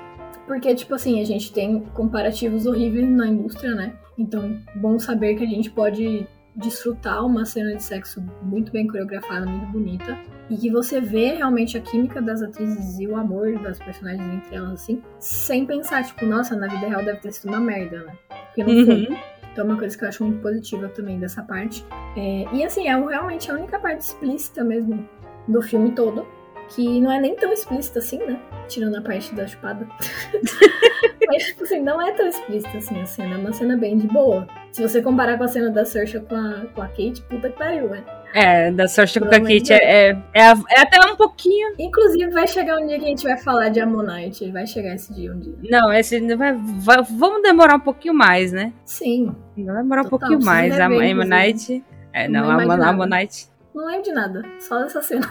Porque, claro, tem que lembrar da É. cena, né? Mas como eu ia esquecer? Porra, Kate Winslet, tá ligado? Não me julguem, galera. Não é só isso que eu presto atenção nos filmes, tá? Vocês estão vendo? Olha a quantidade de conteúdo que a gente trouxe antes da gente virar, virar esdrúxulo aqui nesse, podcast. E aí, depois disso, eu acho muito engraçado que na cena seguinte, a Rooney, a Therese per- pergunta, né? Ah, em que cidade que a gente tá agora? É, aí a, a Carol vira e fala, a gente tá em Waterloo. Não é horrível? E elas começam a rachar o bico. Mas eu achei muito, um trocadilho muito engraçado. Porque os americanos têm muito disso de falar, ah, eu conquistei meu Waterloo, que é quando eles vencem, sei lá, uma grande batalha, um desafio, não sei o que. Então, pra mim, foi meio que dando a entender, tipo assim, olha só a Therese conquistando o Waterloo dela, ela transou com uma mulher. Olha! Então, na minha cabeça, foi por isso que botaram elas nessa cidade, sabe? Uhum. Gente, gente, e eu ia falar da, da, daque- daquele momento e acabei pulando, né? Porque eu falei assim, ah, vou falar mais pra frente. E acabei pulando, que foi tipo que elas estavam procurando um, um lugar pra ficar. E, e tipo, elas chegaram num hotel que tinha uma suíte, que era uma cama só. E sempre e elas estavam ficando no, em quartos com duas camas toda vez. E aí o cara falou: ah, a gente tem essa, esses quartozinhos que é mais simples de duas camas e tem a suíte especial, que é só que é de casal e tal. Aí a, a Carol já ia pegar, né, aquela mais pegar simplesinha dois de duas quartos. camas. Ia pegar dois quartos. E aí a, a Torres, não, mas por que você não pega essa suíte aí? Já Hein? que as- os preços estão atrativos, ó. Olha, não, mas é porque, Aham. tipo, o preço, tá ligado? Show de bola, eu vou, Precinho camarada, vamos nessa aí. Aquela presidencial. de só tem uma cama, só que isso foi intencionalmente ela que escolheu Total, tinha uma mano. cama. E é- o mais chato é que a gente não vê, né? Na verdade, a gente só vê elas provando perfume e passando maquiagem, né? Puta, é, nossa. A gente não nossa. vê o rolê, ai, vamos dormir aqui forçadas nessa mesma cama. sabe? Não é que Não absurdo. Elas não queriam, amiga.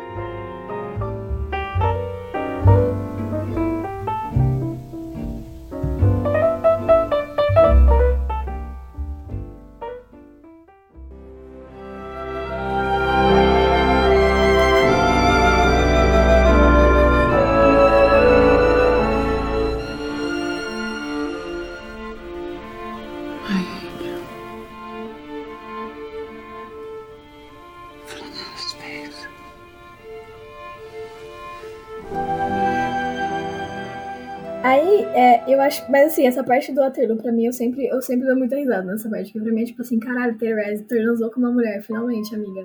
Agora você, Therese, assim. Palmas, palmas. Palmas, palmas, Therese. Evoluindo. Enfim, acho muito engraçado. E eu não sei se foi proposital ou não, mas foi o que eu entendi do porquê que puseram essa cidade aí, né? Só que o que acontece? No livro, você vê que demora. É muito mais slow burn nesse livro, né? Você vê que elas vão viajar, não sei o quê, aí primeira vez elas se Uhum. beijam. Aí depois. E no livro não tem nada explícito sobre a Gente. cena de sexo delas. Não, tem, não fala. Tipo, só conta o que aconteceu, mas não fala com detalhes. Então no filme realmente eles fizeram Gente, uma cena. Põe slow burn nesse livro, viu? Porque puta merda, velho. Você vai lendo e você vai achando que, caralho, vem aí e não vem. Aí daqui a pouco vai, passa mais um hotel e é agora, vem aí e não vem. E, e isso vai acontecendo pro, pro hotel e pro hotel, vai, tá ligado? E você fica, gente, qual é o hotel que elas vão transar? Qual é o hotel que elas se É um beijam? hotel de Waterloo, gente, mano. É, mas é porque na- eu não me lembrava disso quando eu li. Porque quando eu li o livro, eu acho que eu só tinha visto o filme uma vez. Que eu acho que foi Uhum. depois que eu vi o filme na Netflix. Aí eu peguei e fui ler o livro. Ou Ah, eu li tá. o livro antes. Eu acho que eu li o livro antes. Foi alguma coisa assim. Então eu não me recordava. Eu não me recordava nem que elas tinham feito sexo no, no ano novo. Uhum. Então, tipo, eu fui lendo e fui lendo. E eu, gente, qual é o momento que elas ficam? E elas. E, e, ca- e cada noite que elas dormiam juntas, eu pensava assim: caralho, como aguenta? Tipo, como aguenta? Você tá do é, lado da mulher aí que você. fechada no quarto, gente. Não é? Você tá do lado da mulher que você quer dar uns pega e não faz nada. Como, é, como que consegue? É muita, sabe? Muita resistência. É muita resistência, não sei. Não, não tem isso, não. Mas eu acho que é muito também a ver com a questão da Therese descobrindo e realmente admitindo que ela quer fazer isso, né? né? É, é. Porque tem, é, tipo, realmente tratado com muita delicadeza no filme, no filme e no livro, né? E aí demora bastante no livro pra isso acontecer. Acho que demora quase um mês de viagem delas, pra elas transarem. E aí elas continuam viajando e aí realmente, de fato, elas começam a viver vida de casal mesmo, tipo, dormir na mesma cama, beleza tal, continuam viajando, mas no filme, já no, quase no dia seguinte, acho, né? Tem Exato, toda, é. Tem toda o conflito acontecendo do cara, tipo, que ela recebe um, um telegrama da Abby, né? Falando que o cara tava mandando fitas pro Hard, não sei o que, investigando a vida dela, pega a arma, vai lá ameaçar ele. Aí aparece Kate Blanchett loucona com a arma ameaçando o cara, né? um hinge, assim, muito doida. E, só que no livro, isso acontece muito mais, mais devagar, porque a Carol começa a perceber que ela tá sendo seguida. Então ela faz, tipo, uns caminhos reversos e volta pra outras cidades que ela já tinha passado. E viaja pra frente de novo. Então elas não avançam muito, porque elas ficam meio que indo voltando em círculos pra pessoa que tá seguindo meio ser despistada. Sim, sim. É, e aí no fim, no livro, o que acontece é que não é no hotel que elas confrontam ele, elas pegam um caminho de uma florestinha, aí ela- eles param o carro no meio dessa floresta e a Carol vai perguntar e o cara fala, "Não, já mandei pra ele. A Carol pega a arma também. Só que ela ameaça o cara e tal, o cara fala, olha, eu posso até te dar as fitas que eu tenho aqui, mas as outras eu já mandei. Aí ele vende as fitas pra ela, ela compra as fitas dele e elas queimam as fitas. Sem nem escutar o que tinha nas fitas, sabe? Mas é muito triste porque tem uma parte que realmente a Therese fala que ela começa a passar muito mal de pensar no que, que ia acontecer com a Carol, sabe? E isso demora mais ou menos uns dois, três meses de viagem. E ela chega numa outra cidade que elas alugam tipo uma casinha. Elas iam ficar lá. E aí realmente começa a ter toda a questão das fitas sendo reveladas e a Carol meio que sendo chamada pra depor em Nova York, sei lá. E ela fala: Ah, eu vou pra Nova York depor e eu volto. Só que ela vai pra Nova York e dá um puta de um ghost na Therese, assim. No, no filme acontece tudo muito mais rápido. A, a Abby pega e poucos, acho que poucos dias depois ela já tá lá onde a Therese tá e a Carol vai embora num voo. Aí a Therese recebe aquela carta da Carol, né, pela Abby, e a Abby leva embora. No, no livro, eu acho que a Therese tinha muito mais personalidade e monólogo interno, sabe? Porque ela Uhum. fica puta com a Carol. Que a Carol começa a dar um ghost nela.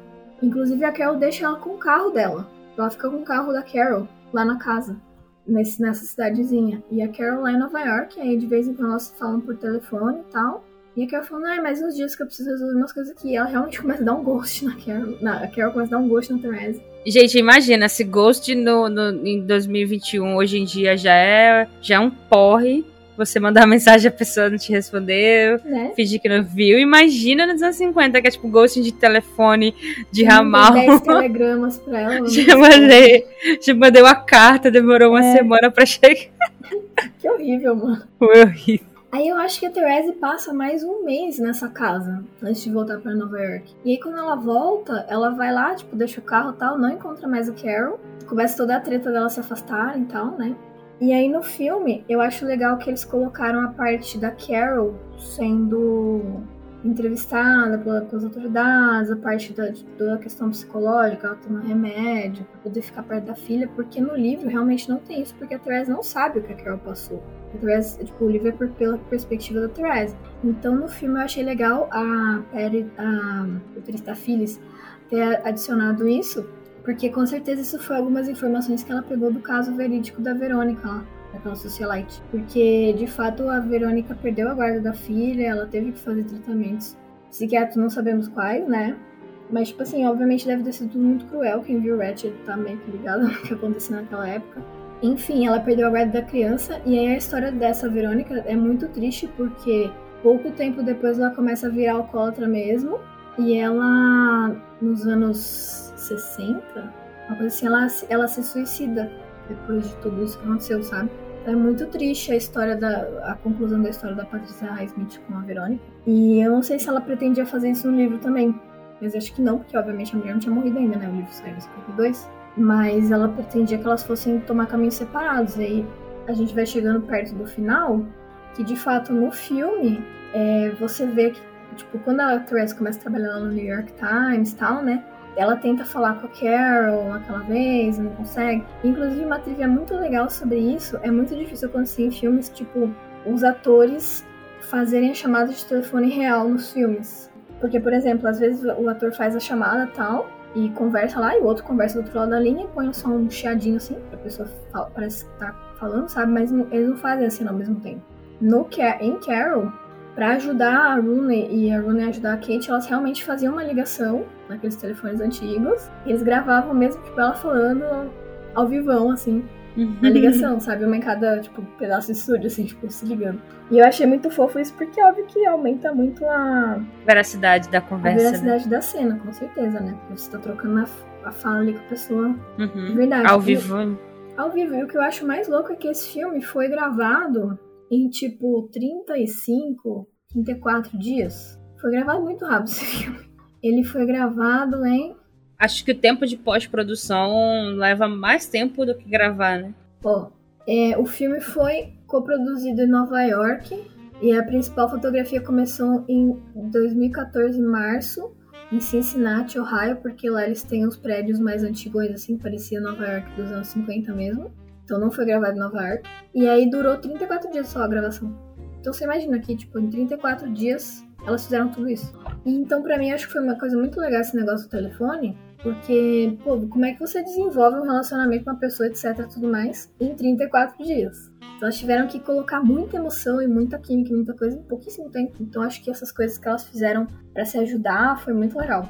Foi muito, vê é, que elas se né? comprometeram muito com, com os papéis, né? Foram muito respeitosas com os papéis. Tanto é que nas- você vê que elas têm uma reverência pelos papéis nas entrevistas, que elas falam muito bem das personagens, que elas gostaram muito de fazer. Então você vê que, mesmo sendo atrizes né, hétero, ou sei lá o que elas são, porque a gente não tem essas informações, mas é, elas respeitaram muito os papéis de lésbica que elas fizeram, sabe? Tentaram dar o, o melhor possível delas, assim. Eu acho que é um tema, uma discussão mais a gente pode trazer em outro momento também, mas que o fato delas não serem lésbicas não afetou elas terem feito esses papéis, sabe? Então, pra mim foi bem, acho que foi bem legal tudo que elas trouxeram pros papéis, assim. É é aquele negócio, né? Porque, por exemplo, tem, tem atrizes que, mesmo sendo, até onde a gente sabe, hétero, né? Tem uma... Ela também, Eu já né? mencionei ela nesse podcast quatro vezes. Ela também, né? Mas a gente pode citar aí a, a Natasha Lyonne, que eu já falei, a própria A Kate, Kate Blanchett. Winslet, A Kate Blanchett. Kate Winslet. Que, que mesmo a gente, tipo, tendo essa ideia de, de. A Natasha Lyonne é hétero, gente, até onde eu sei. casada Por- com um cara. Mas assim, não é porque ela.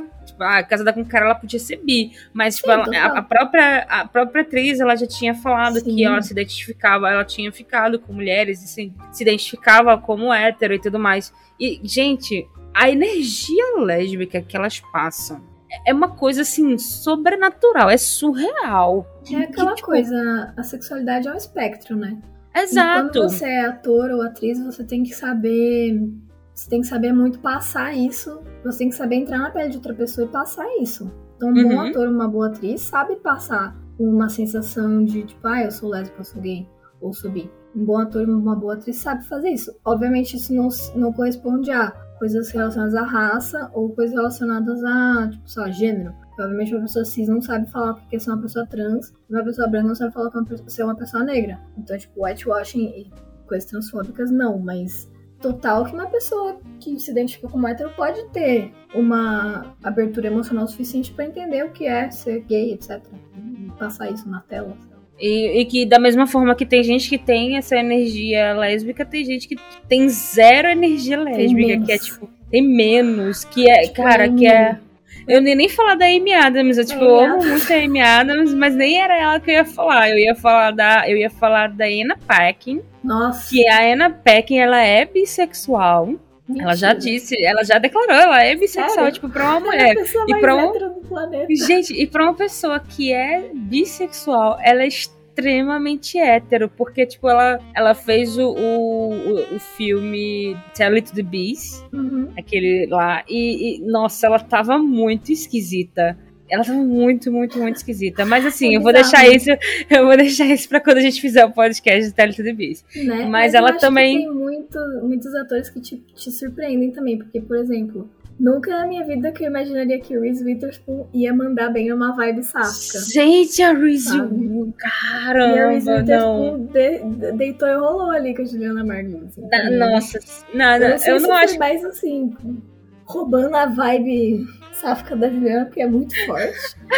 ou, ou se foi porque ela realmente, porque assim, a Reese é uma atriz excepcional, né? Ela Mas só não deitou e rolou porque eu acho que não teve muito mais tempo de É. tela, né? Mas senão Uhum. ela tinha, né?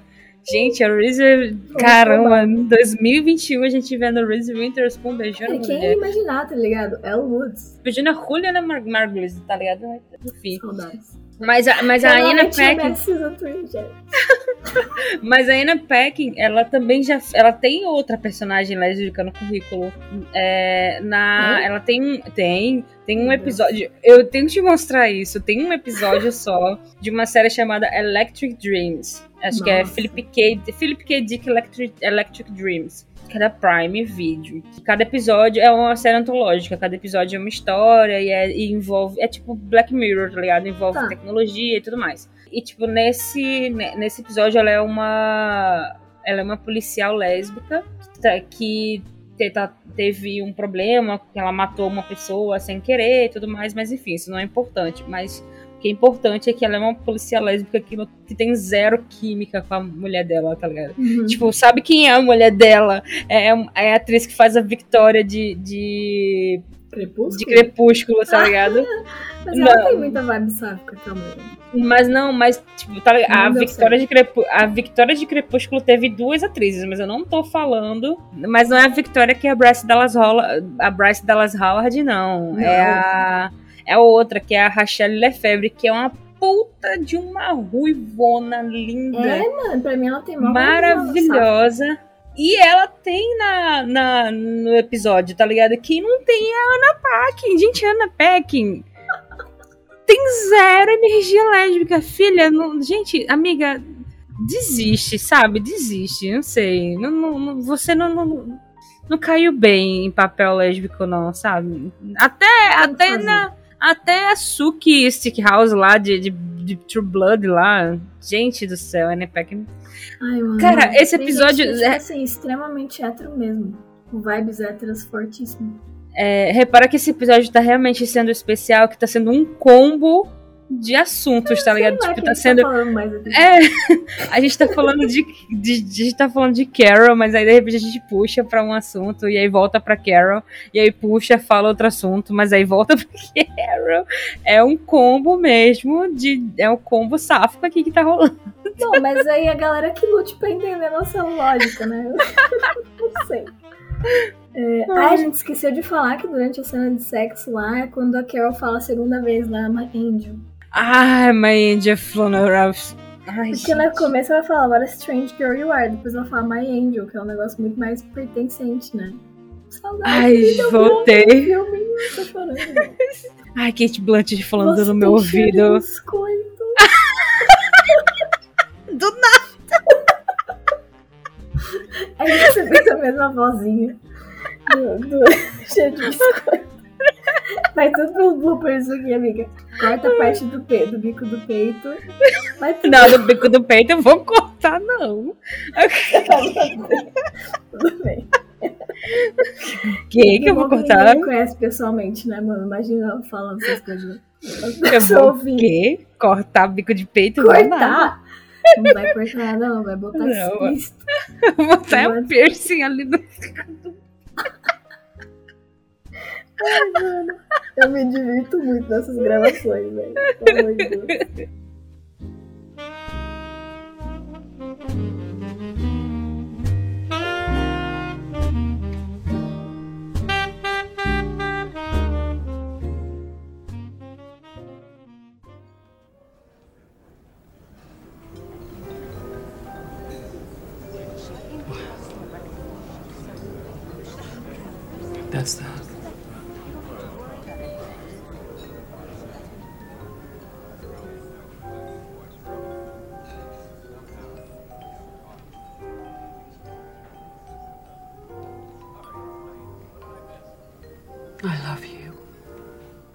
Aí, resumindo, a Carol vai embora, né? E a Therese fica toda mal, não sei o que. Tem aquela carta linda que ela manda pra ela, tipo, te libero.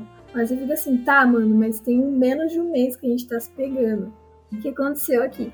Aí no livro tem uma carta também, elas conversam, não sei o que. Só que, tipo, vira um negócio muito mais frio, porque a Therese realmente fica puta. A Therese não é tão blá quanto no filme, sabe? Ela é muito mais porradeira no, no livro. Então, ela, eu Uhum. acho que demonstra muito como que ela mudou em todo esse quase cinco meses viajando com a Carol, né? Tipo, ela começa a viajar e já tá, sei lá, em abril, quando ela vai embora.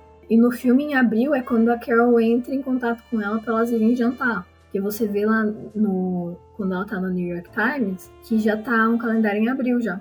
Então você vê que já passou pelo menos uns quatro meses. E no, no livro, ela passa os quatro meses só viajando com a Carol. Então, na real, esse um mês que ela fica, a Carol tá resolvendo as tretas dela lá com o Hard, da negócio da filha, não sei o quê. E ela volta dirigindo todo o caminho que ela fez, né? Ficando nos hotéis que elas ficaram e tal. E pra mim é uma tortura psicológica intensa que a Therese se auto-impõe. Porque eu acho que ela vai, tipo, relembrando tudo que aconteceu ali, sabe? Nesse caminho de volta. Aí ela. A Therese tem problema, velho. Therese tem problema. Tadinha. Aí, tipo assim, ela volta e, e, vai entregar o carro pra Carol, porque ela está com um dos carros da Carol, né? A Carol tem 10 carros. Inclu- inclusive, ela encontra a Abby nesse meio tempo, a Abby quer saber dela, não sei o quê. E aí, no livro, pra mim, a cronologia é quase, tipo, vai durando quase até o fim do ano de novo, é quase Natal de novo que o nosso encontro. E aí a Carol chama ela pra jantar, leva ela lá no jantar, aí a Carol confessa os sentimentos dela, não sei o que, fala que vai alugar um hotel, não sei o que, chama pra morar junto. E a Therese fica meio que nessa vibe do filme também. Ela fala, não, acho que não. Melhor não. E aí acontece exatamente o final, é exatamente igual. De fato, ela tem todo esse lapso, mas tem muito mais descrição. Então, tipo, demonstra o que ela tava pensando naquela festa que ela vai. Meio que falando sobre tudo que ela passou com a Carol e ela entendendo que, meu, o que, que eu tô fazendo na minha vida. Porque eu amo a Carol, não tem o que eu falar dela. Eu amo a Carol. Ela tá, tipo, completamente apaixonada, absurdamente, tipo assim, tava triste todo esse tempo. E no livro fica muito mais claro que ela tava indo lá no lugar pra falar pra Carol, tipo, bora. No filme fica muito assim. A Therese, nossa, por que eu tô fazendo essa festa aqui? Esse sapatão queria me pegar, eu só queria pegar a Carol.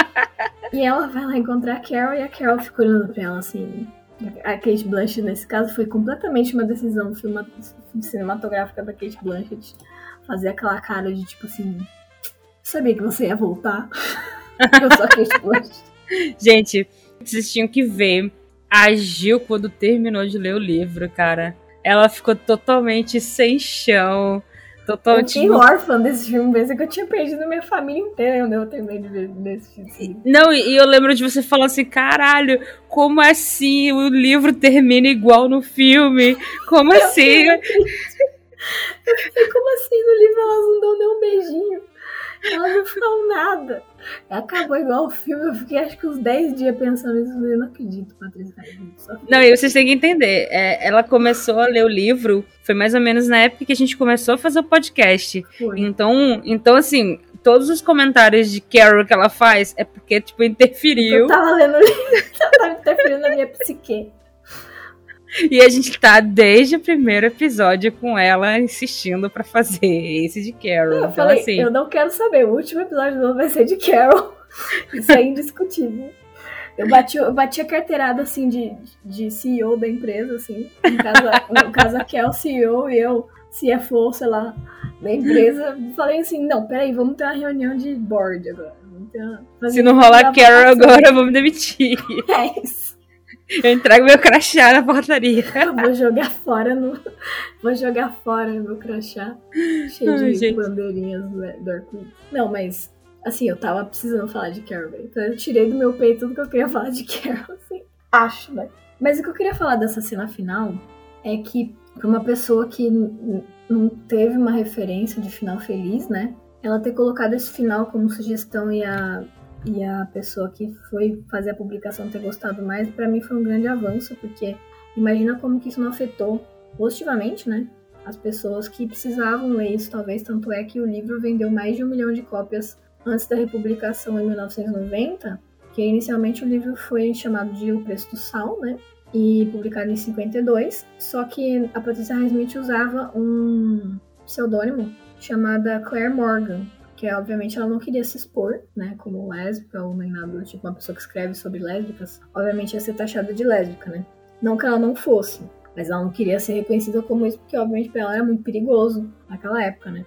E aí, depois ele foi republicado em 1984 por uma casa de publicação de mulheres lésbicas, que chamava Nayad Press. E aí depois ela. E assim, é muito triste saber que a Patrícia ficou negando que ela era autora de, de Price of Salt 38 anos, até que começou a melhorar um pouco né, nos Estados Unidos tudo isso, e ela concordou em republicar com o próprio nome e com o novo título Carol pela Bloomsbury em, no Reino Unido em 1990.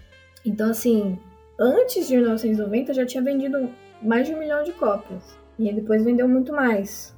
Então, assim, eu acho que esse final feliz fez toda a diferença, porque talvez se o final fosse triste, como ela planejava inicialmente, de elas ficarem separadas, talvez não fosse ter tanto sucesso, tanto dentro da comunidade LGBT quanto fora, porque eu acho que a representação não é só pra gente, né? Pessoas que não são LGBTs precisam ver histórias LGBTs felizes, elas entenderem que a gente também é gente, né? Que a gente também quer ser feliz no fim, né? Então, para mim, isso foi uma, uma grande conquista da Patricia Smith, assim, de verdade a minha consideração final sobre essa cena do fim. Mas assim, ela é extremamente frustrante para mim. Eu queria muito chorar por essa cena do fim. Porque, obviamente, eu sou uma pessoa da experiência recorrente. Então, óbvio que eu quero ver o que, o que acontece, o que se passa. Mas é pra isso que a gente tem fanfiction, né, Cara, eu, a minha visão é completamente diferente. Eu acho que a minha visão é que só do fato de ver elas duas naquele final, com aquele sorriso no rosto, se olhando e com aquela troca de olhares, para mim já indica que, tipo, teve um, um, final feliz, tá ligado? Tipo, não foi uma coisa incerta. Eu tenho certeza que dali elas foram pra, pra tipo, pra casa da Therese e fizeram um amor muito gostoso ali. É, pro, pro novo apartamento da Carol, lindo, de três quartos, que ela convidou é. a Therese pra mudar. A Therese falou, beleza, eu vou mudar com você sim, vamos agora. Uhum. E elas foram, sabe? Tipo, tenho certeza que isso aconteceu. Exato. Não, ele não, não fica em aberto. Não é um final que fica em aberto. Do... Sim, não é um final que fica em aberto, total. E pra mim, o que completa tudo isso é fanfiction, porque graças a Deus existe fanfiction, galera.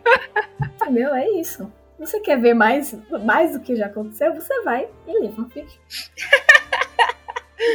é ótimo, é ótimo. Mas pra Ai, mim, gente. a Patrícia Highsmith foi uma, uma heroína da literatura. Assim, e e o, o legal é que, assim, ela conseguiu ver o livro dela publicado com o nome dela, né? antes dela morrer, porque ela morreu em 95. Então, pelo menos ela teve esse momento de ser reconhecida, né? Porque você vê que ela nunca fosse. Ia ser muito triste, ia ser um Van Gogh da vida. Sim, acabei de comparar Carol com Van Gogh. pois é uma obra de arte. Conseguiu, que bom que consegui É se sair. Uma obra de arte.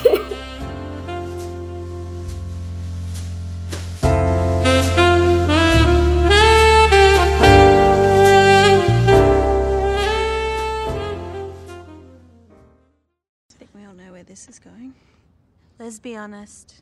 Kel, quantos torrões de açúcar você vai dar pra Aham. esta obra de arte maravilhosa, perfeita, sem defeitos? Não, mas não, não, não, mas peraí, não, não, não, não. Toda vez eu dou a nota primeiro e aí depois Não, você dá uma nota igual, aí fica é parecendo.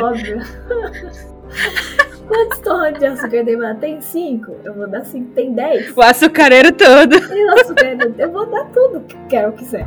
Tudo. Carol, assim, estou de joelhos. Aí, mamãe nisso. Pode me levar. Ai, gente, eu acho que depois dessa eu não vou nem dar nota mais. Carol, se Carol fosse, sei lá. Eu não tenho Ai, uma comparação boa além de Van Gogh com Carol. É, assim, se Carol fosse. Se Carol fosse uma atriz, seria Rebecca Ferguson. Se Carol fosse um chocolate, seria Lindt. Se Carol fosse uma pintura, seria Mona Lisa. Carol é tudo pra mim, gente. Ai, gente, Cinco não vou, não. pra vocês, Carol. O, açúcar, o açucareiro todo. Pode, pode levar. Tá, gente. A gente termina esse episódio muito doido, cheio de referência, não só de Carol, mas de um monte de cultura sáfica. cheio de. Falando de cheio- bem. Caramba, a gente falou de muita coisa, velho. A gente, gente falou falou. de. de... Ah, velho, nem, nem sei mais o que a gente falou, nem lembro. A Vocês gente só falou vão de saber quando a tanta gente coisa soltar no, soltar no especial. no episódio, velho. Não vai É. ter nesse daqui.